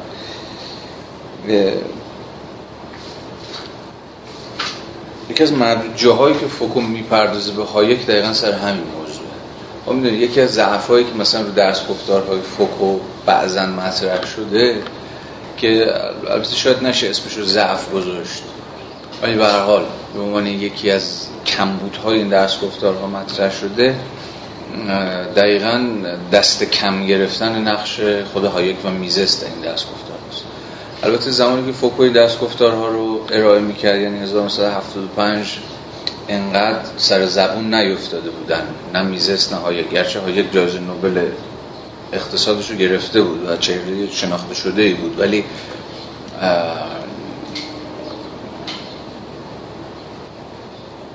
به این درجه که امروز ما هایک رو می‌شناسیم و با کاراش آشناییم و از همه مهمتر و اثرگذاریش در سیاست عملی به ویژه در انگلستان و تا حدی در آمریکا واقفیم خب این فضا وجود نداشت و خب از اون کمتر کسی مثل میزس. فکر می‌کنم فوکو اینجا دو سه فقط اسم میزس رو می‌بره و ارجای میزس نمیده. ولی خب به اختصار به نقش هایک زمانی که داره از چارچوب های حقوقی نولیبرالیسم بحث می‌کنه یک اشاره هایی می‌کنه. و اونم دقیقا جاییه که مسئله تقابل قانون با برنامه رو به اتکای مواضع هایک بشه ما یه اشاره باز کوتاهی کردیم تو اون جلسه ای که به هایک به اختصار البته پرداختیم درباره اینکه کسی مثل هایک چه تفاوتی می‌ذاره بین قانون به مسابقه یک چارچوب سوری که چرخش اقتصاد بازار رو تضمین می‌کنه با برنامه و منطق برنامه ریزی به مسابقه اگر بشود گفت ساز و کارهایی که محتوای نظام اقتصادی رو تعیین می‌کنه. بین این دو تفاوت های بسیار تعیین کننده ای هست. قانون پس به مسابقه چارچوب سوری و برنامه ریزی به مسابقه ساز و کارهای محتوایی.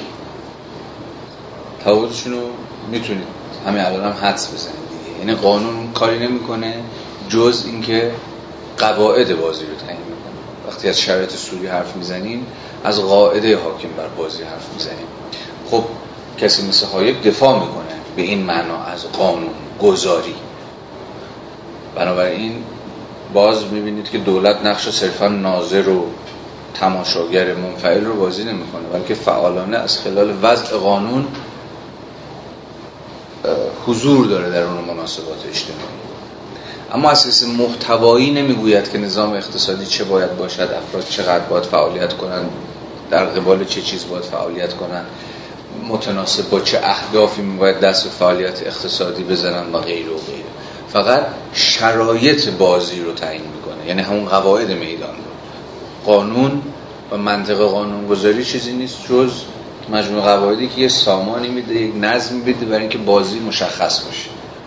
یعنی بازیگران و کنشگران اقتصادی بدونن که بر مبنای کدام قواعد و درون کدام چارچوبها دارن دست به عمل می‌زنن.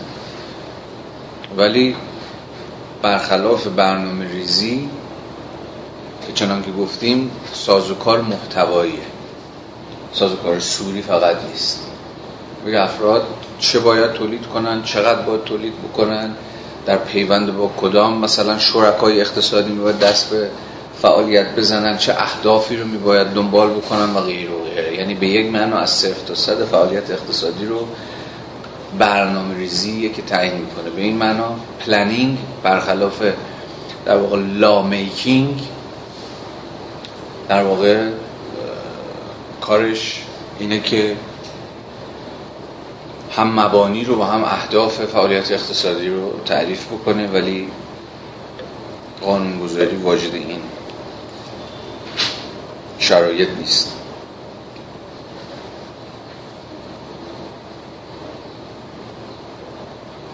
دو تا موضوع دیگر من فقط باز به اختصار بهش اشاره بکنم که فوکو بهش می‌پردازه. یکیش تفاوت فهمی که از سوسیالیزم داره با فهم کسی مثل پولانی البته باز فوکو بحث خودش رو به اتکای مواضع جوزف شومپیتر پیش می‌بره. شومپیتر اقتصاددان خیلی مهمیه دو بیستم دوست از کتابش هم خوشبختانه به فارسی ترجمه شده. مهمترین کتابش هم که به فارسی هست و از اون کتابی که حتما باید بخونیمش کتاب سرمایه‌داری سوسیالیسم و دموکراسیش که بسیار بسیار کتاب مهمی فوکو به اتکای آرای شومپیتر بحثی راجع به سوسیالیسم پیش می‌بره که باز برای فهم همه آن چیزی که تا الان گفتیم و به ویژه به اهمیت سیاسی پروژه نولیبرز اهمیت پیدا فهم پولانی از سوسیالیسم رو به خاطر دارید ها؟ چی بود؟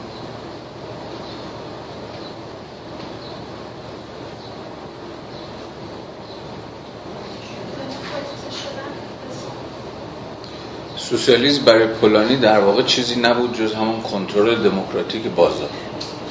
حالا به دست دولت یا به دست جامعه.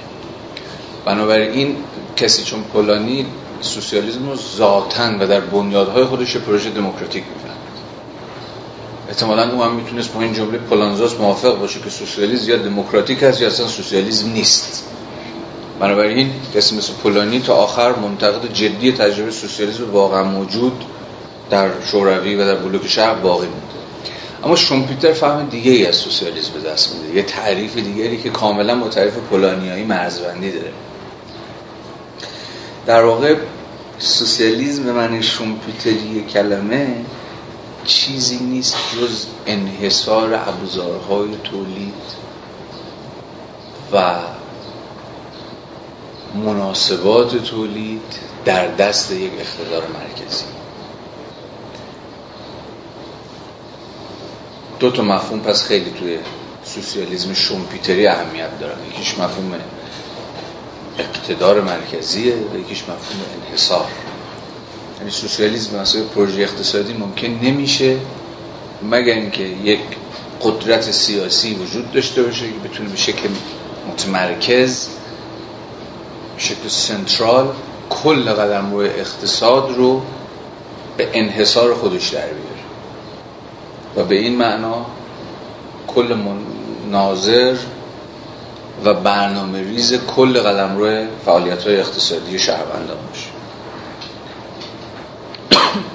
خب.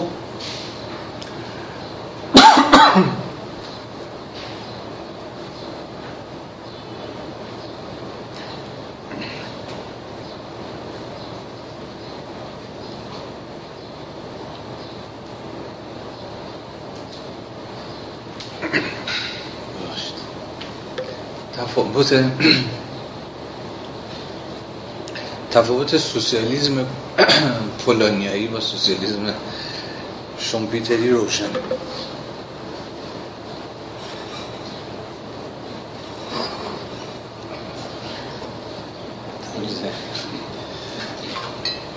خب یکم شما بگید من نفس بگید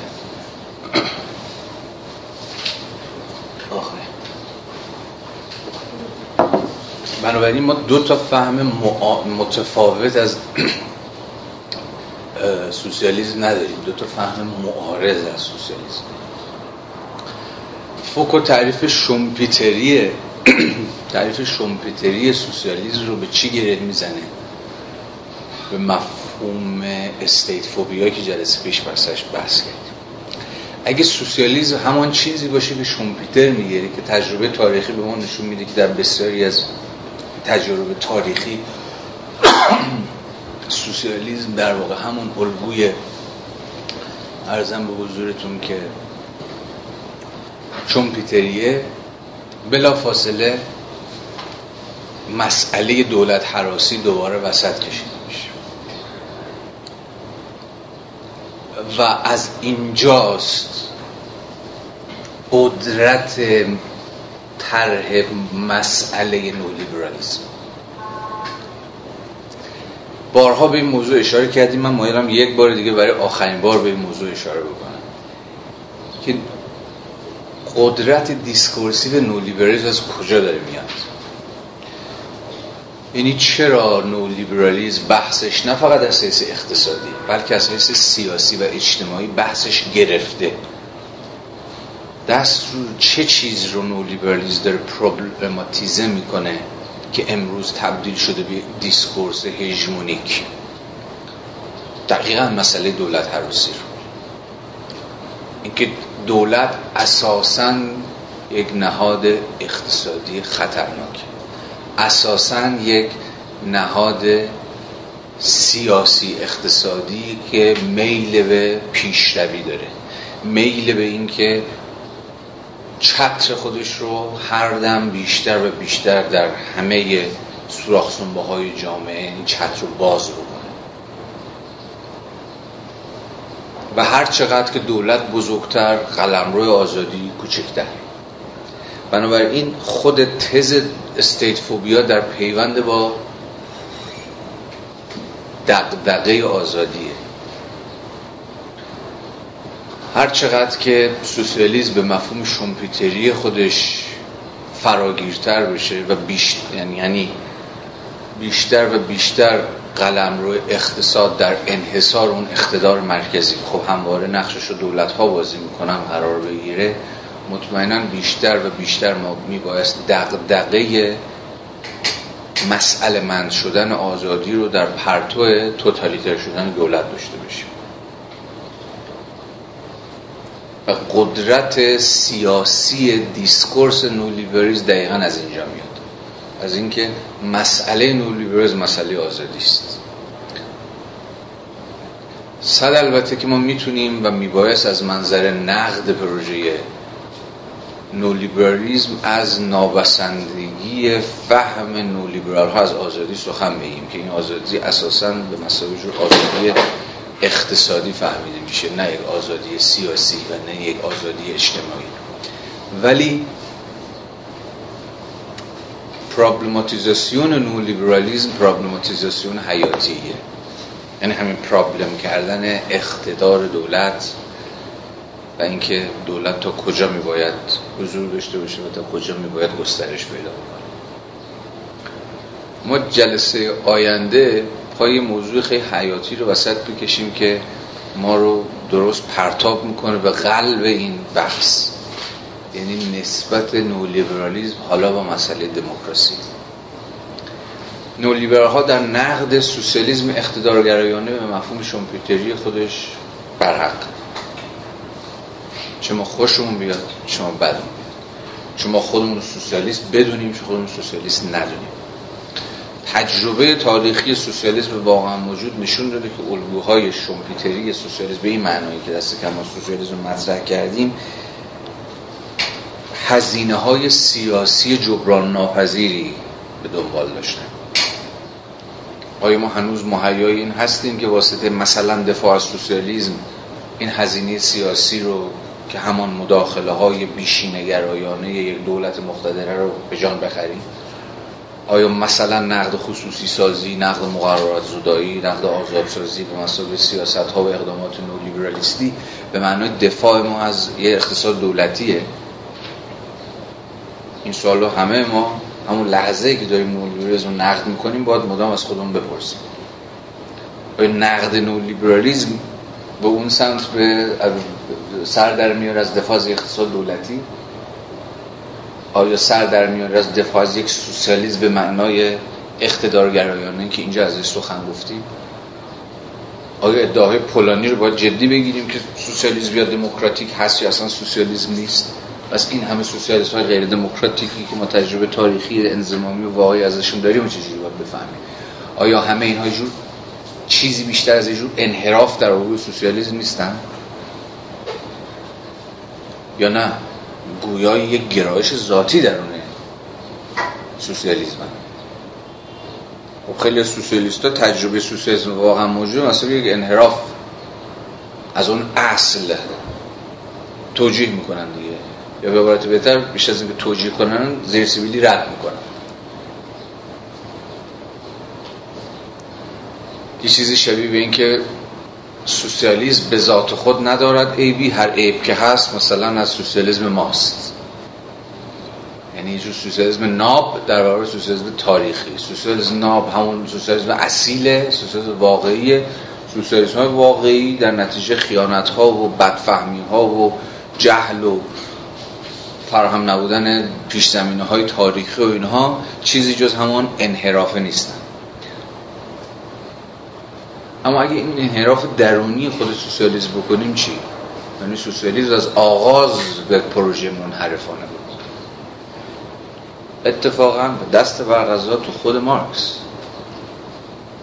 نه توی سنت های پسا مارکسی که باز منحرف شدن از الگوی پدر از اون الگوی اصیل از اون الگوی آغازی. برای من فکر می‌کنم که هر شکلی از نقد جدی نولیبرالیزم نمی‌تونه به واقع نقد جدی باشه. اگه همزمان نتونسته باشه به این فکر بکنه که آیا با نقادی این الگو داره از الگوهای کلاسیک دولت سالاری دوباره دفاع می‌کنه؟ یا دوباره داره شیرجه می‌زنه توی همون سوسیالیسم اقتدارگرا یا هر چیزی شبیه به این؟ بنابراین روشنی که من اینجا دارم از مسئله آلترناتیو صحبت می‌کنم. یعنی نقد لیبرالیزم به اتکای کدام آلترناتیو این آلترناتیو در نهایت جو بازگشت به همون الگوهای شکست خورده و نخنما شده قدیمیه که دیگه امروز گافهاشو می‌دونیم گیر و گرفتاری هاشو می‌دونیم یا نه؟ به واسطه دفاع از الگوهای آلترناتیو رو به آینده است. که نقدهای خود نولیبرالیزم رو به پروژه دولت متورم جدی گرفته به این معنا نقد نولیبرالیزم پس باید نقدهای خود نولیبرالیزم بر الگوی حکمرانی رو درونی کرده باشه. فقط یه چنین نقدیه که احتمالا می‌تونه به واقع نولیبرالیزم و حین نقادی خودش جدی بگیره و ازش فرا بگذره. شما در بسیاری از نقدهایی که امروز میشه بر نولیبرالیزم صدای ارتجاع رو باید بشنوید. یعنی الگوهایی که هیچی ندارن به ما بگن جز اینکه همون اقتصاد دولتیه خیلی خوب بود. خیلی خوشگل بود. ما دور هم بودیم داشتیم زندگیمون رو می‌کردیم. یه مش نولیبرال اومدن و الان دارن مثلا خصوصی می‌کنن. دارن آزاد سازی می‌کنن. یا غیر و غیره. انگار مثلا ما پیش از اون یک دولت مسئول اجتماعی داشتیم یک دولت کارآمد داشتیم یک اقتصاد پودا داشتیم. حالا یک پروژه اولیگارشیکی یعنی یک پروژه اقلیت سالارانه به نام نولیبرالیسم اومده که بخوره و ببره. در صورتی که باید نشون داد نولیبرالیسم از درون کدام بحران ها بر اومد. باز چنان که بارها اشاره کردم در چه در سطح مقیاس جهانی و چه در سطوح داخلی. بنابراین مسئله ای که نولیبرالیسم برش دست می‌ذاره بسیار به گمان من دست کم مسئله حیاتیه. و برای همینم بود که برای فوکو جدی شد. چون می‌دونید دیگه تنها درس گفتاری از فوکو بود که مشخصا به قرن بیستم اختصاص داره یعنی به دوران متأخر. شما هیچ وقت دیگه فوکو رو نمی‌بینید. در هیچ یک از کارهاش موضوعش موضوع قرن بیستم باشه فوکو همواره تاریخ نگار دوران کلاسیک و دوران مدرن باقی میمونه. قرن 16 17 18 در هیچ یک از دیگر درس گفتارها و کتابهاش فوکو به واقعیت معاصر نپرداخت. اصلا اینکه نولیبریز برای این بابا پرابلماتیک شد دقیقا باید درون منظومه پرابلماتیک خود فوکو فهمیده بشه. یعنی دغدغه قدرت داشتن. قدرت کجا داره چگونه و تا کجا داره اعمال میشه. و نولیبرالیسم به زعم فوکو همون پروژه‌ای بود که به یک معنا مسئله اعمال قدرت رو یا به تعبیر خودش فنون و الگوهای حکم راندن رو مسئله دار می‌کرد. حالا از زاویه سیاسی کمینه کردن این حکومت کردن. حالا اینکه این کمینگرایی حکرانی در نولیبرالیسم چه پارادوکس هایی در خودش تولید کرد؟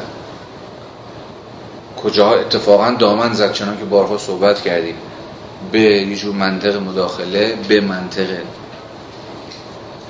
کنترل به منطق انضباط و غیره و غیره موضوعیه که تنها درون منظومه فوکویی فهمیده میشه ولی دست کم باید برامون روشن شده باشه تا الان که فوکو چرا به لیبرالیزم می‌پردازه و چرا پروژه نیولیبرالیسم براش جذاب شده.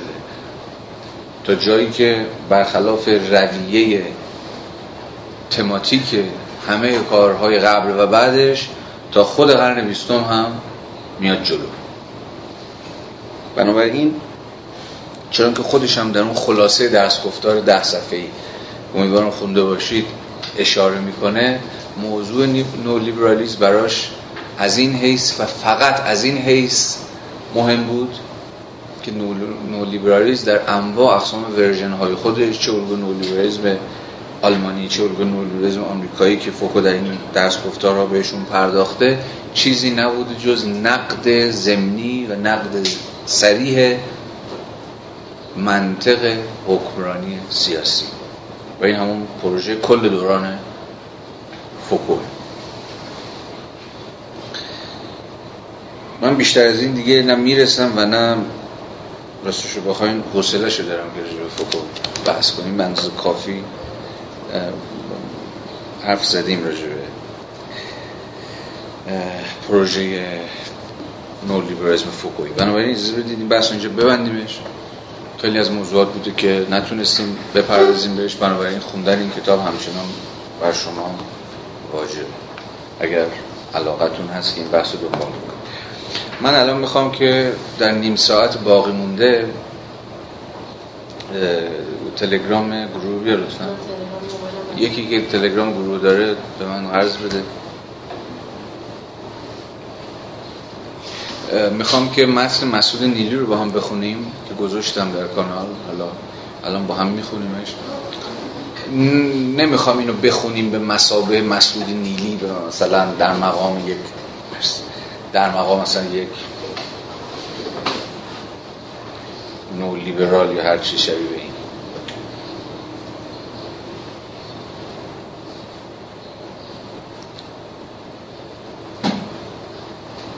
می‌خوایم با منطق استدلال اقتصادی که از دلش مجموعی از توصیه ها های سیاسی برای مدیریت و اداره امور استخراج بشه آشنا بشیم. الان خواهیم دید که نیلی در مقام یک سیاستگزار اقتصادی سرد و گرم چشیده استخوان خورد کرده چگونه با تر از دل یه جور طرح مسئله مجموعی از سیاست های حالا به قول خودش سلبی اقتصادی استخراج می‌کنه. یعنی چگونه طرح مسئله کردن خودش بخشی از راه حله. یعنی شما چگونه مسئله حالا اینجا اقتصاد کشور رو چگونه صورتبندی می‌کنید؟ تا اون راه حلی که پیشا پیش می‌خواید از دل این طرح مسئلهتون در بیاد پیشا پیش شرایط امکانش فراهم شده باشه. حالا متن رو بخونیم. روشن میشه که من چی می‌خوام بگم. این آخرین گویا آخرین یادداشتی که این آقا نوشته.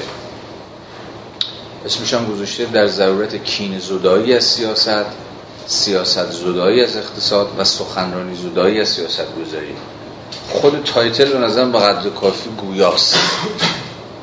کین زدایی از سیاست که ناظر بر یه جور اخلاقی کردن خود قلم روی سیاست.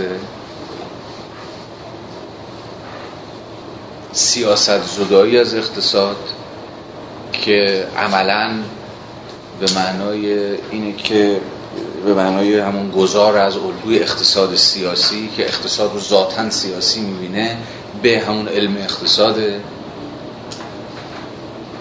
حرفش روشنه دیگه یعنی حرفیه که سالهاست همه اقتصاددان ها می‌زنن. political economy دیگه دموده شده. از دهن افتاده. اصلا اقتصاد نباید سیاسیش کرد. بلکه اقتصاد رو تبدیل کرد به علم. به economics ما داریم. ما political economy دیگه نداریم. بنابراین قلمروی اقتصاد قلمروی علمه علمی هم که دیگه بیطرفه. سیاسی نیست. که حالا تابع منافع و علایق این گروه یا آن گروه باشه. حالا بخونیم با هم دیگه ببینیم دوستون چی داره یک فشار سنگین انبوه متقاضیان شغل و ظرفیت محدود اقتصاد برای ایجاد اشتغال در مقیاس مورد نیاز. کاهش کم سابقه سطح درآمد خانوارهای شهری و به ویژه روستایی طی سالهای 86 تا 92 و دشوار بودن ترمیم این کاهش در بازه زمانی میان مدت. مشکلات صندوق های بازنشستگی، نظام بانکی، مسائل جدی زیست و بحران منابع آب عمده ترین مسائل یا همان ابرچالش هایی هستند که همچون چسبی غلیز و قوی با آینده کشور چسبیدند و جز آن که با تدبیر و صبر و متانت حل شوند راه دیگری ندارند. این در حالی است که حلال همیشگی مشکلات یعنی درآمدهای نفتی نیز در وضعیت پررونقی به سر نمی‌برد. خب تو همین بند اول شما با ردیف کردن مجموع از مسائل اقتصادی و اجتماعی جامعه ایران طرفید. و یه راه حل خیلی زمینی تدبیر. تدبیر امروز کلید واژه فضایی و گفتمان سیاسی امروز دیگه. یعنی میان روی سیاسی امروز یک کلید واژه اگه داشته باشه اونم تدبیر دیگه. حالا امیدشو این بی خیال بشیم. حالا در ادامه روشن خواهد شد که خود این تدبیر رو چگونه باید فهمید؟ خب همین واژه ما رو وارد چه مفهومی می‌کنه؟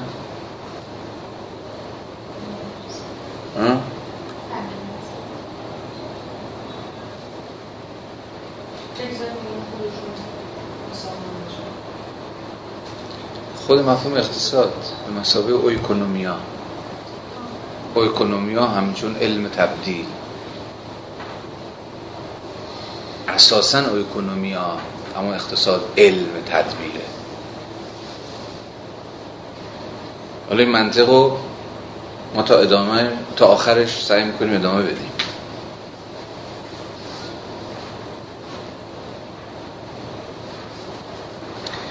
در حوزه روابط بین الملل برخلاف سالهای نیمه دوم دهه 90 1990 و نیمه اول 2000 از نظر سیاسی فضای جهانی با عدم قطعیت های بسیار مواجه شده است و شاید هیچ زمانی را در گذشته نتوان سراغ گرفت که امنیت داخلی طیف گسترده امنیت داخلی طیف گسترده کشورهای جهان تا این اندازه به چالش کشیده شده و بهرهگیری از فضای جهانی برای حل مسائل داخلی کشورها تا این اندازه دشوار شده باشد. آمریکا در دوره ترامپ در حال تبدیل شدن به یک بازیگر برهم زننده قواعد توافق شده جهانی است. از نظر اقتصادی نیز از یک طرف پیش های موجود از رشد اقتصاد چین بیانگر آن است که یک موتور مهم رشد تقاضای جهانی و به خصوص انرژی در مسیر کندی حرکت در مسیر کندی حرکت سیر می کند و از طرف دیگر بعد از بحران مالی 2008 سختگیری ها و احتیاط های بانکی به شدت افزایش پیدا کرده که برای نظام بانکی ما با پیشینه بی احتیاطی های زیاد بسیار محدود کننده است. در مجموع در مقایسه با 15 تا 20 سال گذشته فرصت های بهرهگیری از منابع جهانی بسیار کمتر و نامطمئنتر و تهدیدهای آن بسیار بیشتر و قطعیتر شده است.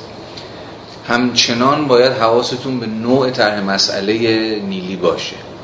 همین دو تا مورد آخر خودش باز موردهای مهمی دیگه. رشد اقتصادی کند چین. می‌دونید که امسال 2016 یعنی سال گذشته هند از چین در رشد اقتصادی جلو زد. و امروز بالاترین در سال 2016 بالاترین نرخ رشد اقتصادی جامعه هند داشته نه چین. و چین با یه سر با در واقع پیش های اقتصادی اینه که امسال هم باز رشد اقتصادیش کاهش پیدا خواهد کرد ولی رشد اقتصادی هند ادامه خواهد یافت. خود پیامد این اگه تو سطح الگوی جهانی نگاه بکنیم پیامد رشد کند اقتصادی چین مثلا چه خواهد بود برای نظام جهانی؟ نظام جهانی سرمایه داری. حالا این سوال نیست که الان برای ما جالب باشه. ولی از اون حیثی که پیامدش بر الگوی اقتصاد سرمایه داری که سال هاست می‌دونیم اساسا در یک اشل جهانی داره کار می‌کنه برای ما مهمه.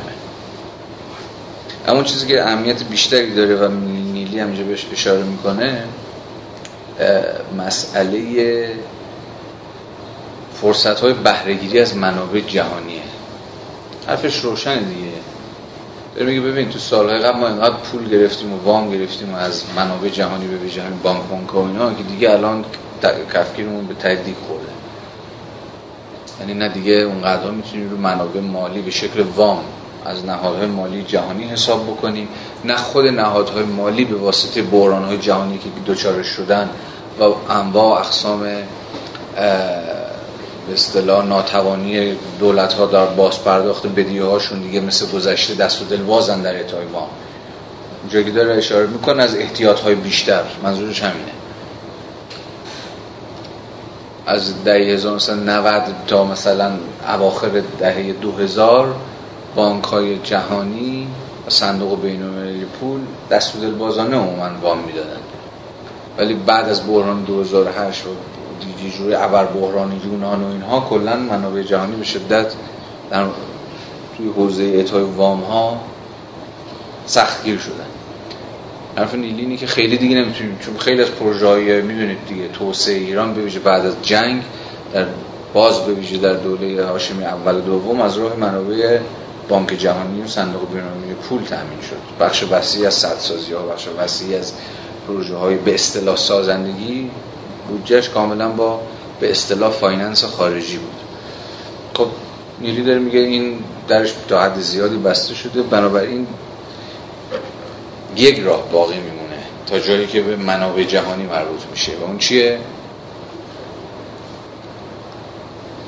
جذب سرمایه گذاری همین اتفاقی که به اصطلاح همین هفته پیشم شاهدش بودیم دیگه. همین رو توتال مثلا به اولین شرکت خارجی بعد از این ماجرا برجام وارد کشور شد به دست به جور سرمایه گذاری اقتصادی اینا زد.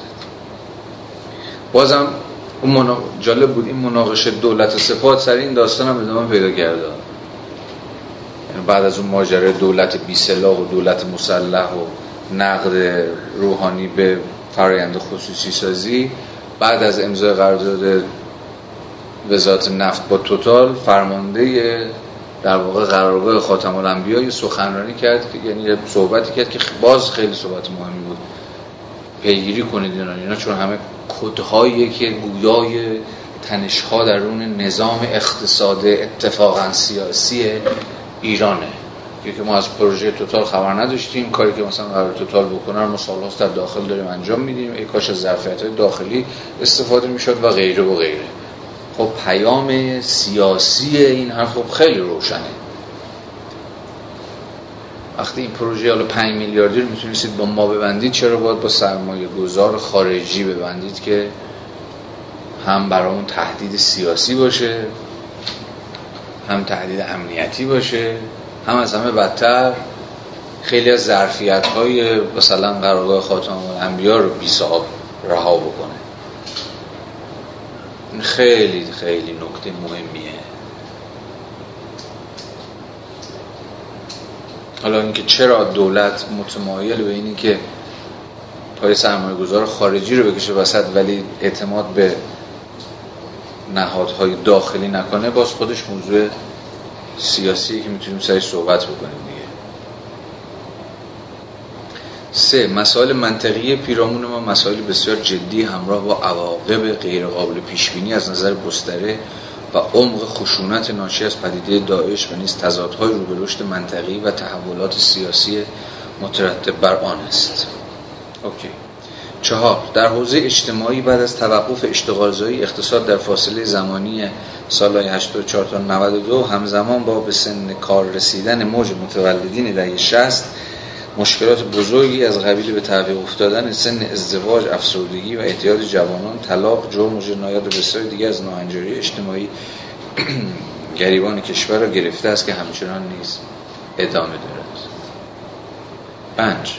در حوزه نظام مدیریتی و اجرایی ظرف ده سال گذشته به سمت ضعیفتر شدن این سرمایه مهم و حیاتی حرکت کردیم. حوادث سیاسی حوادث سیاسی داخلی جدا از ماهیت و قضاوت در مورد آنها منجر به ضعیفتر شدن و محدودتر شدن توان مدیریتی کشور شده است.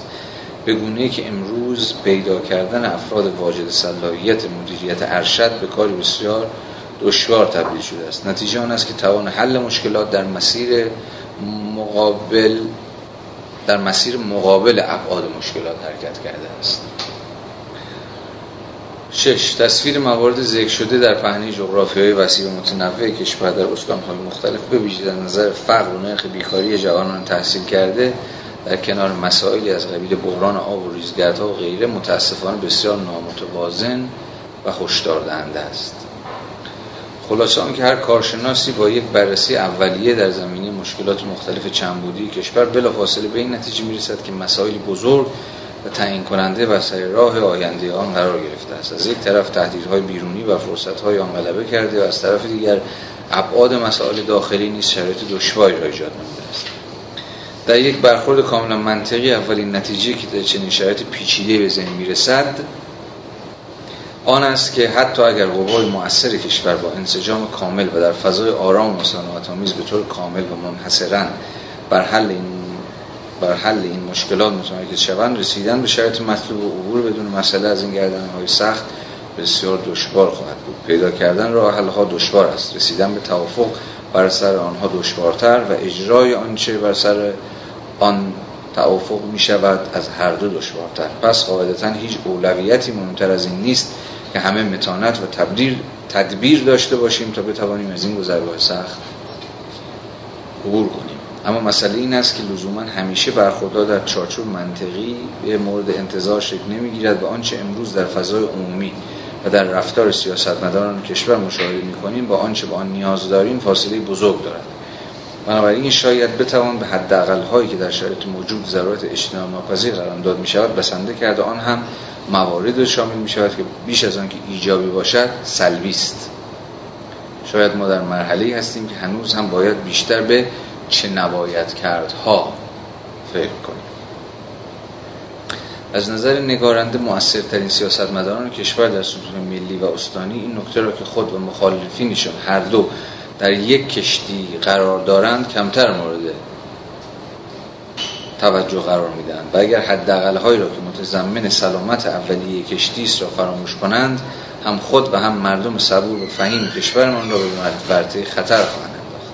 در اینجا در نهایت تواضع سه رویکرد سلبی را پیشنهاد می‌کنم که اگر نتواند مبنای کار نیروها و گروههای مؤثر سیاسی قرار گیرد تداوم وضعیت موجود را به طور جدی نگران کننده خواهد اول کینه زدایی از فضای سیاسی سیاست. کینه زدایی از فضای سیاسی. سیاست به طور طبیعی عرصه اختلاف نظر و واگرایی دیدگاه هاست. بنابراین اصل وجود اختلاف اشتناب ناپذیر است. آنچه اهمیت دارد نحوه برخورد با این اختلافات است. اگر اختلاف اگر اختلاف نظر در سیاست شکل عقیدتی و ارزشی به خود گرفت و هر دو طرف خود را در جبهه حق و طرف مقابل را از لشکران باطل تصور کند مبارزات سیاسی به خشونت خواهد گرایید. و عاقبتی تلخ و ناگوار خواهد داشت. سیاست نه عرصه خصومت بلکه عرصه رقابت است. دو تیم فوتبال که با هم مسابقه می‌دهند رقیب یکدیگرند نه دشمن هم. مسابقه داور می‌خواهد و قبل از آن قانون و مقررات. در مسابقات رفتار پرخطر تعریف شده است. ضمن آنکه شکست و پیروزی هم در آن تعریف شده است. دو تیم ورزشی به قصد نابودی یکدیگر با هم مسابقه نمی‌دهند.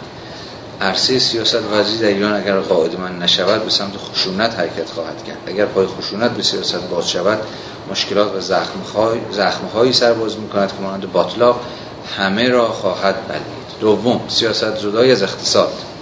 سیاست ورزان اهل ریسکند و مخاطر پذیری جزء ذات کار آنهاست در مقابل بازار و سرمایه بسیار محتاط و گریزان از ریسک های سیستماتیک است. اقتصاد اگر مستعجر سیاست شد از آنجایی که می‌داند هر لحظه ممکن است از مالک حکم تخلیه بگیرد دستش به کار نمی رود و تنها به روزمندگی و امور کوتاه مدت بسنده می چیزی که هیچ تناسبی با راه های مربوط مشکلات بزرگ حال و آینده کشور ندارد. سوم سخنرانی زدایی از سیاست گذاری شاید کمتر کشوری رو بتوان در این جهان پهناور یافت که تا این اندازه سخنرانی در آن اهمیت داشته و اصولا خود به عنوان یک نهاد کارکرد داشته باشد. بسیار از مطالبی که لازم است در جلسات تصمیم گیری به پشت میزای سیاست گذاری به بحث گذاشته شود از طریق تریبون های مختلف بیان می شود ادبیات شفاهی و رویکرد مونولوگ در مقابل فرهنگ مکتوب و رویکرد گفتگو حجم بزرگ از ارتباطات سیاسی ناکارآمد را در کشور ما اشغال کرده و بود قرار نیست تغییری در این رویه داده شود. خلاصه آنکه آنچه از مردم در پای صندوق های رای و در اجتماعات راهپیمایی های ملی شنیده و دیده می شود مسالمت جویی آرامش طلبی صلحخواهی امنیت طلبی و عزت مداری و غرور ملی است. اما متاسفانه آنچه از تریبون ها و سخنرانی ها شنیده می شود دعوا و کینه‌توزی و به کارگیری زبان غیر مسالمت آمیز برای بیان مطالبی است که بیان آنها در تریبون های عمومی ضرورتی ندارد و نه تنها در جهت حل مشکلات کارساز نیست بلکه با ایجاد تشتت در ذهن فعال جامعه مشکل دیگر و مشکلات قبلی می‌افزاید و چنین فضای اعتماد به سیاستگزار و اطمینان به آینده از کشور رخت برمیبندد و اگر چنین شد زبان نگارنده از بیان عواقب آن قاصر است. پایان کلام. وقت آن است که همه قوای مؤثر در اداره کشور در جهت حل مشکلات اصلی و احتراز از حاشیه ها تلاش کنند و به تعبیر برگرفته از حافظ لسان غیب دست به کاری زنند که غصه سرم به نظر من گفتاری که نیلی داره اینجا دنبال می‌کنه الان این گفتار خیلی حاکمه. میشه اسمشو گذاشت گفتار مسئله یا مسائل اجتماعی. این گفتار با چی شروع می‌کنه؟ کاری الان با این نداریم گفتار درسته غلط کاذبه یا کاذب نیست. من می‌خوام بفهمیم گفتار.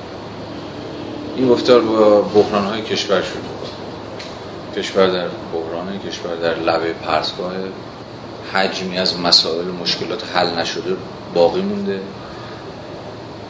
و ما زمان کافی برای حل اینا نداریم. به یه ذهنیت اجرایی به یک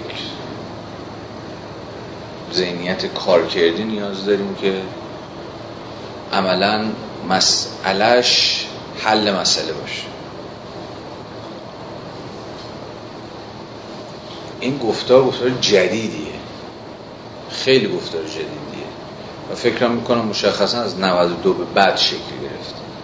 و دقیقا هم در پیوند با دوره 8 ساله قبل از خودش. یعنی, یعنی فرض بر اینه که ما قبل از این دوره 8 ساله یعنی دولت های نهم و دهم مجموعی از مسائل داشتیم که مثلا با انقلاب شروع شد در دوره جنگ اوج خودش رسید. ولی دولت نهم و دهم به شکل مهار نشده بر دامنه این مشکلات و جدیت این مخاطرات افسودن و این میراث شوم امروز رسیده دولت 11 هم دولت 11 هم امروز یک کار کرد بیشتر یک وظیفه یک رسالت تاریخی بیشتر نداره و اونم حل این مسئله های بنیادیه که می‌تونه تمامیت جامعه ایران رو زیر رو بکنه. حالا این بحران ها می‌خواد بحران آب باشه می‌خواد بحران بیکاری باشه می‌خواد بحران امنیت بین المللی باشه یا بحران رشد اقتصادی باشه یا هر چیز شبیه جدی شدن این مجموعه بحران ها که ما رو با یک به تبدیل کرده به یک کشور در معرض خطر چیه؟ راه حلش. دقیقا عبور از فضای گذار از وضعیت جور سیاسی به معنی که همین نیلی هم داره بهش ارجاع میده. سیاسی به مسابقه دقیقا همون اختلاف. یعنی الان دیگه فضای اختلاف نیست فضای فضای بزن بزن نیست فضای دعوا نیست. اگر هم هست اختلاف ها باشه وجود دارن ولی این اختلاف ها باید در اون یه چارچوبی عمل بکنن. امروز مسئله ولی بر سر چیه؟ سر اجماع. بر سر توافق. یعنی همه باید به این جنبندی برسن که کشور اونقدر خطراتش جدیه که دیگه اصلا مجالی برای اختلاف نیست. همه باید به توافق برسیم به اجماع برسیم بر سر چی؟ دقیقا بر سر خود راحل ها حالا چیزی که به شکل خیلی تلویحی توی کلام چیز هست تو کلام نیلی هست که مثلا خیلی جذاب می‌کنه واسه شو اینه که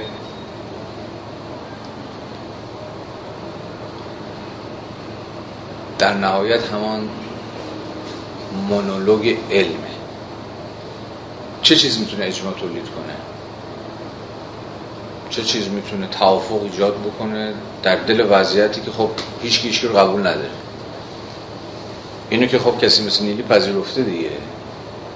مثلا که بپذیر نپذیره. امروز کلا صداهای متشتتی از جامعه به گوش می‌رسه. هر, هر کسی گوشه میگه لنگش ولی ما از این بحران عبور نخواهیم کرد مگر اینکه روی چیزایی به اجماع برسیم روی چیزایی توافق کنیم. چه چیز می‌تونه این توافق رو این اجماع رو ایجاد بکنه؟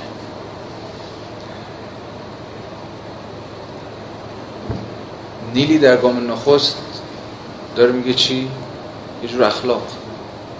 کین زدایی از سیاست دیگه. یعنی آقا کینا رو بذاریم کنار اختلاف رو بذاریم کنار به اتکای چی؟ یه جور اخلاق سیاسی. این اخلاق سیاسی از کجا میاد؟ از بخامت وضعیت. یعنی اینقدر وضعیت وخیمه که اخلاقا همه ما موظفیم که اختلاف ها رو دور بریزیم و روی یه چیزی اجماع کنیم. پس این اجماع به زعم کسی چون نیلی دست کم در ظاهر محصول یه جور حس کردن رسالت اخلاقیه که گفتیم این از کجا داره میاد. اما این اخلاق به اصطلاح سیاسی فقط باز به تعبیری می‌تونه شرایط امکان حصول توافق رو ایجاد بکنه. یعنی شرایط سوریه رسیدن به اجماع یا توافق رو. محتوا این توافق از کجا میاد؟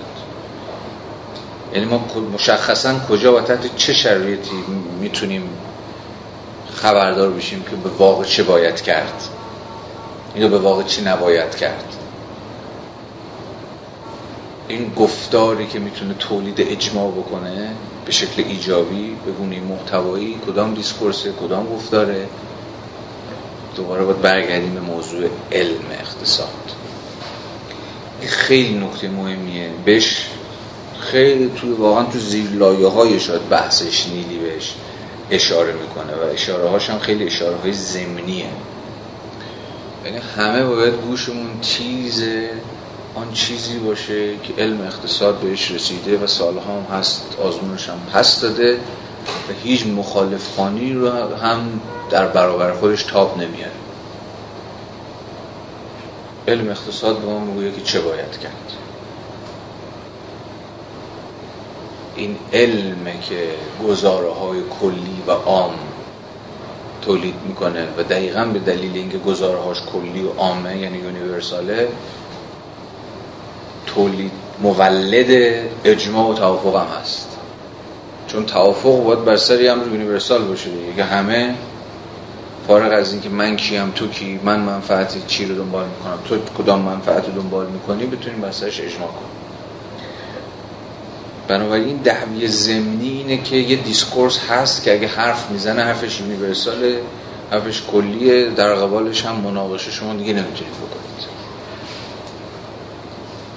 و از اون بالاتر نباید مناقشه بکنید. چون حالا وقت مناقشه نیست. وقت دعوا نیست. وقت اختلاف نیست. یکم بیاد ادامه بدیم این منطق دیگه به کجا می‌رسیم هر شکلی از مقاومت هر شکلی از نقد هر شکلی از مخالف خانی در برابر گزاره های ظاهرا یونیورسال مولد اجماع و توافق علم اقتصاد چیه؟ به زبان سیا... به زبان اخلاقی یه جور خیانت به کشوره به زبان سیاسی کند کردن ماشینی که می‌خواد حل مسئله بکنه سنگ انداختن درون دستگاهیه که فقط به شرط اینکه بدون هر گونه وقفه‌ای بدون هر گونه ریب زدنی میباید کار بکنه است و غیره و غیره. یعنی این گفتار نیلی پیشا پیش چه چیزی رو داره منتفی می‌کنه درون منظومه خودش. هر شکلی از مخالفخانی انتقادی رو در برابر سیاست هایی که حالا دولت یازدهم که دولت حل مسئله است و به اتکای گزاره های عام و یونیورسال علمی داره عمل می‌کنه رو ممکنه که به درد سر بندازه. حالا این اعتراض این مخالفخانی این نقد برای آقای نیلی خیلی فرق نمی‌کنه که مثلا مخالفخانی نماینده های راستگرای مجلس یا مخالفخانی مثلا آقای علم الهداست مثلا باز همین سخنان اخیری که نماز جمعه کرده بود مثلا توتال و قرارداد امضای قرارداد با توتال نقد کرده بود. یا مثلا اعتصاب کارگران پیمانی ادارات مخابرات شهرستان های کشور. آخرین اعتصابی که ما داریم همینه دیگه. کارگران پیمانی ادارات مخابرات خیلی از شهرهای ایران در یه هفته اخیر دست به اعتصاب زدن و مطالبات خیلی مشخصی هم داشتن. هر کدوم از این دوتا چه از موضع جور راست ارتجایی؟ که خب مدافعین که آقا پروژه رو چرا به توتال می‌دید بدید به سپاه؟ چه پروژه های مخالف خانه از منظر یه جور دفاع از عدالت اجتماعی؟ هر دو حکمی چی هم پارازیت هایی که کشوری رو که امروز احتیاج به چی داره؟ وحدت توافق اجماع. اختلاف رو بیارید پایین بذارید ما کارمون بکنیم بذارید مسئله رو حل بکنیم رو این این گفتار اجماع بنیاد مخدوش می‌کنه بنابراین برای آقای میلی هیچ کدوم از این مخالفان چنان که گفتم از موضع راست و موضع چپ سیاسی قابل قبول نیست.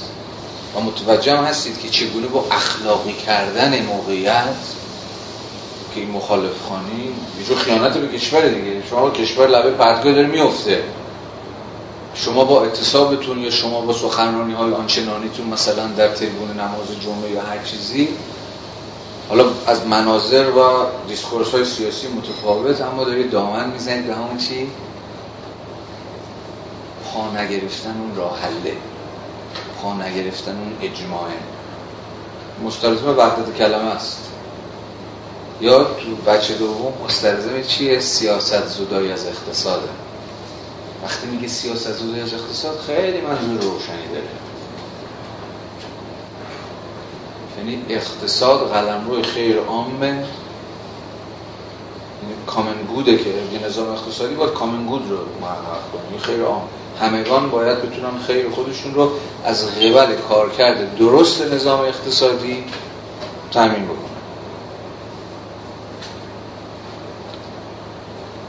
مفروض نیلی چیه؟ که نظام اقتصادی موجود به واقع اگه درست کار بکنه اگه پارازیت ول نکنید می‌تونه خیر عام رو تامین کنه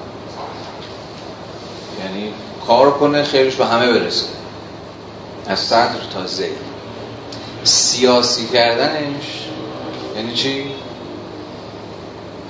اینکه این خیر به گونه همگانی تقسیم نشه تابع منافع و علایق گروه های زینفوز سیاسی باشه. و حسب منافع خودشون و حسب اینکه حالا کدوم نماینده کدوم اولیگارشیان حوزه اقتصاد دارن یعنی حوزه خیر عام رو به حوزه خیر خصوصی تقلیل اما این دعوی آقای نیلی چرا دعوی ایدولوژیه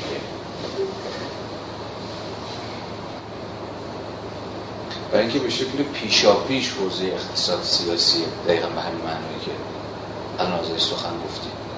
یعنی به این معنا که این حوزه یعنی نظام اقتصادی که داره کار می‌کنه به شکل پیشا پیش اون خیر رو به گونه عام تقسیم نمی‌کنه. بلکه کاملا جانبدارانه داره توضیح می‌کنه این خیر رو. یعنی در ذات این نظام اقتصادی است که یک کمی از گفتارمون رو چپتر کنیم نابرابری تولید بکنه. به عده بیشتر برسه به عده کمتر برسه. یه بخورن بیشتر بخورن متورمتر بشن بیشتر باد بکنن یه دی نه. منظورم نظام سرمایه‌داری در شکل انتظاریش نیست مشخصا نظام اقتصادی جمهوری اسلامی مد نظر. یعنی شما نمی‌تونید از ناقد سیاسی بودن اقتصاد باشید و مثلا از اقتصاد سیاسی بودجه در ایران حرف نزنید. یعنی نشون ندید که بودجه در واسطه توضیح بودجه که در قانون های سنواتی داره اتفاق میفته چگونه برخی از نهادها و سازمانهای رانتی دولتی دارن هر روز بیشتر و بیشتر متورم میشن و باد می‌کنن و در قبالش هیچ کاری هم انجام نمیدن هیچ خدمتی هم عرضه نمی‌کنن و در برابر مثلا از سهم بسیاری از نهادهای عمومی آموزش بهداشت غیره غیره داره هر روز بیشتر و بیشتر کاسته میشه. بنابراین اونجایی که این آقا از سیاست ضرورت سیاست زده از اقتصاد حرف می‌زنه حرفی سر و پا ایدولوژیک داره تحویل ما چون از اساس این اقتصاد سیاسی است. یعنی چرخش این نظام اقتصادی تا و سیاسی گروه های مختلفه. و منظور آقای نیلی از سیاست زدایی از اقتصاد نیست که این الگوی اقتصاد سیاسی جمهوری اسلامی باید اصلاح بشه بلکه کاملا منظورش از سیاست زدایی از اقتصاد یه صرفا چیزی بیشتر از یه جور رتوریک سیاسی نیست. یعنی زیاد شلوغ نکنیم دیگه حوزه اقتصاد دیگه. شلوغش نکنیم مثلا تو همه بار ریسکش نکنیم بذاریم سرمایه گذاری ها اتفاق بیفته بذاریم سرمایه گذاری به صلاح خارجی بیاد بره. ولی به این اشاره نمی‌کنه که به چه معنا تا فیها خالدون اقتصاد سیاسی جمهوری اسلامی از اساس مبتنی و مناسبات سیاسی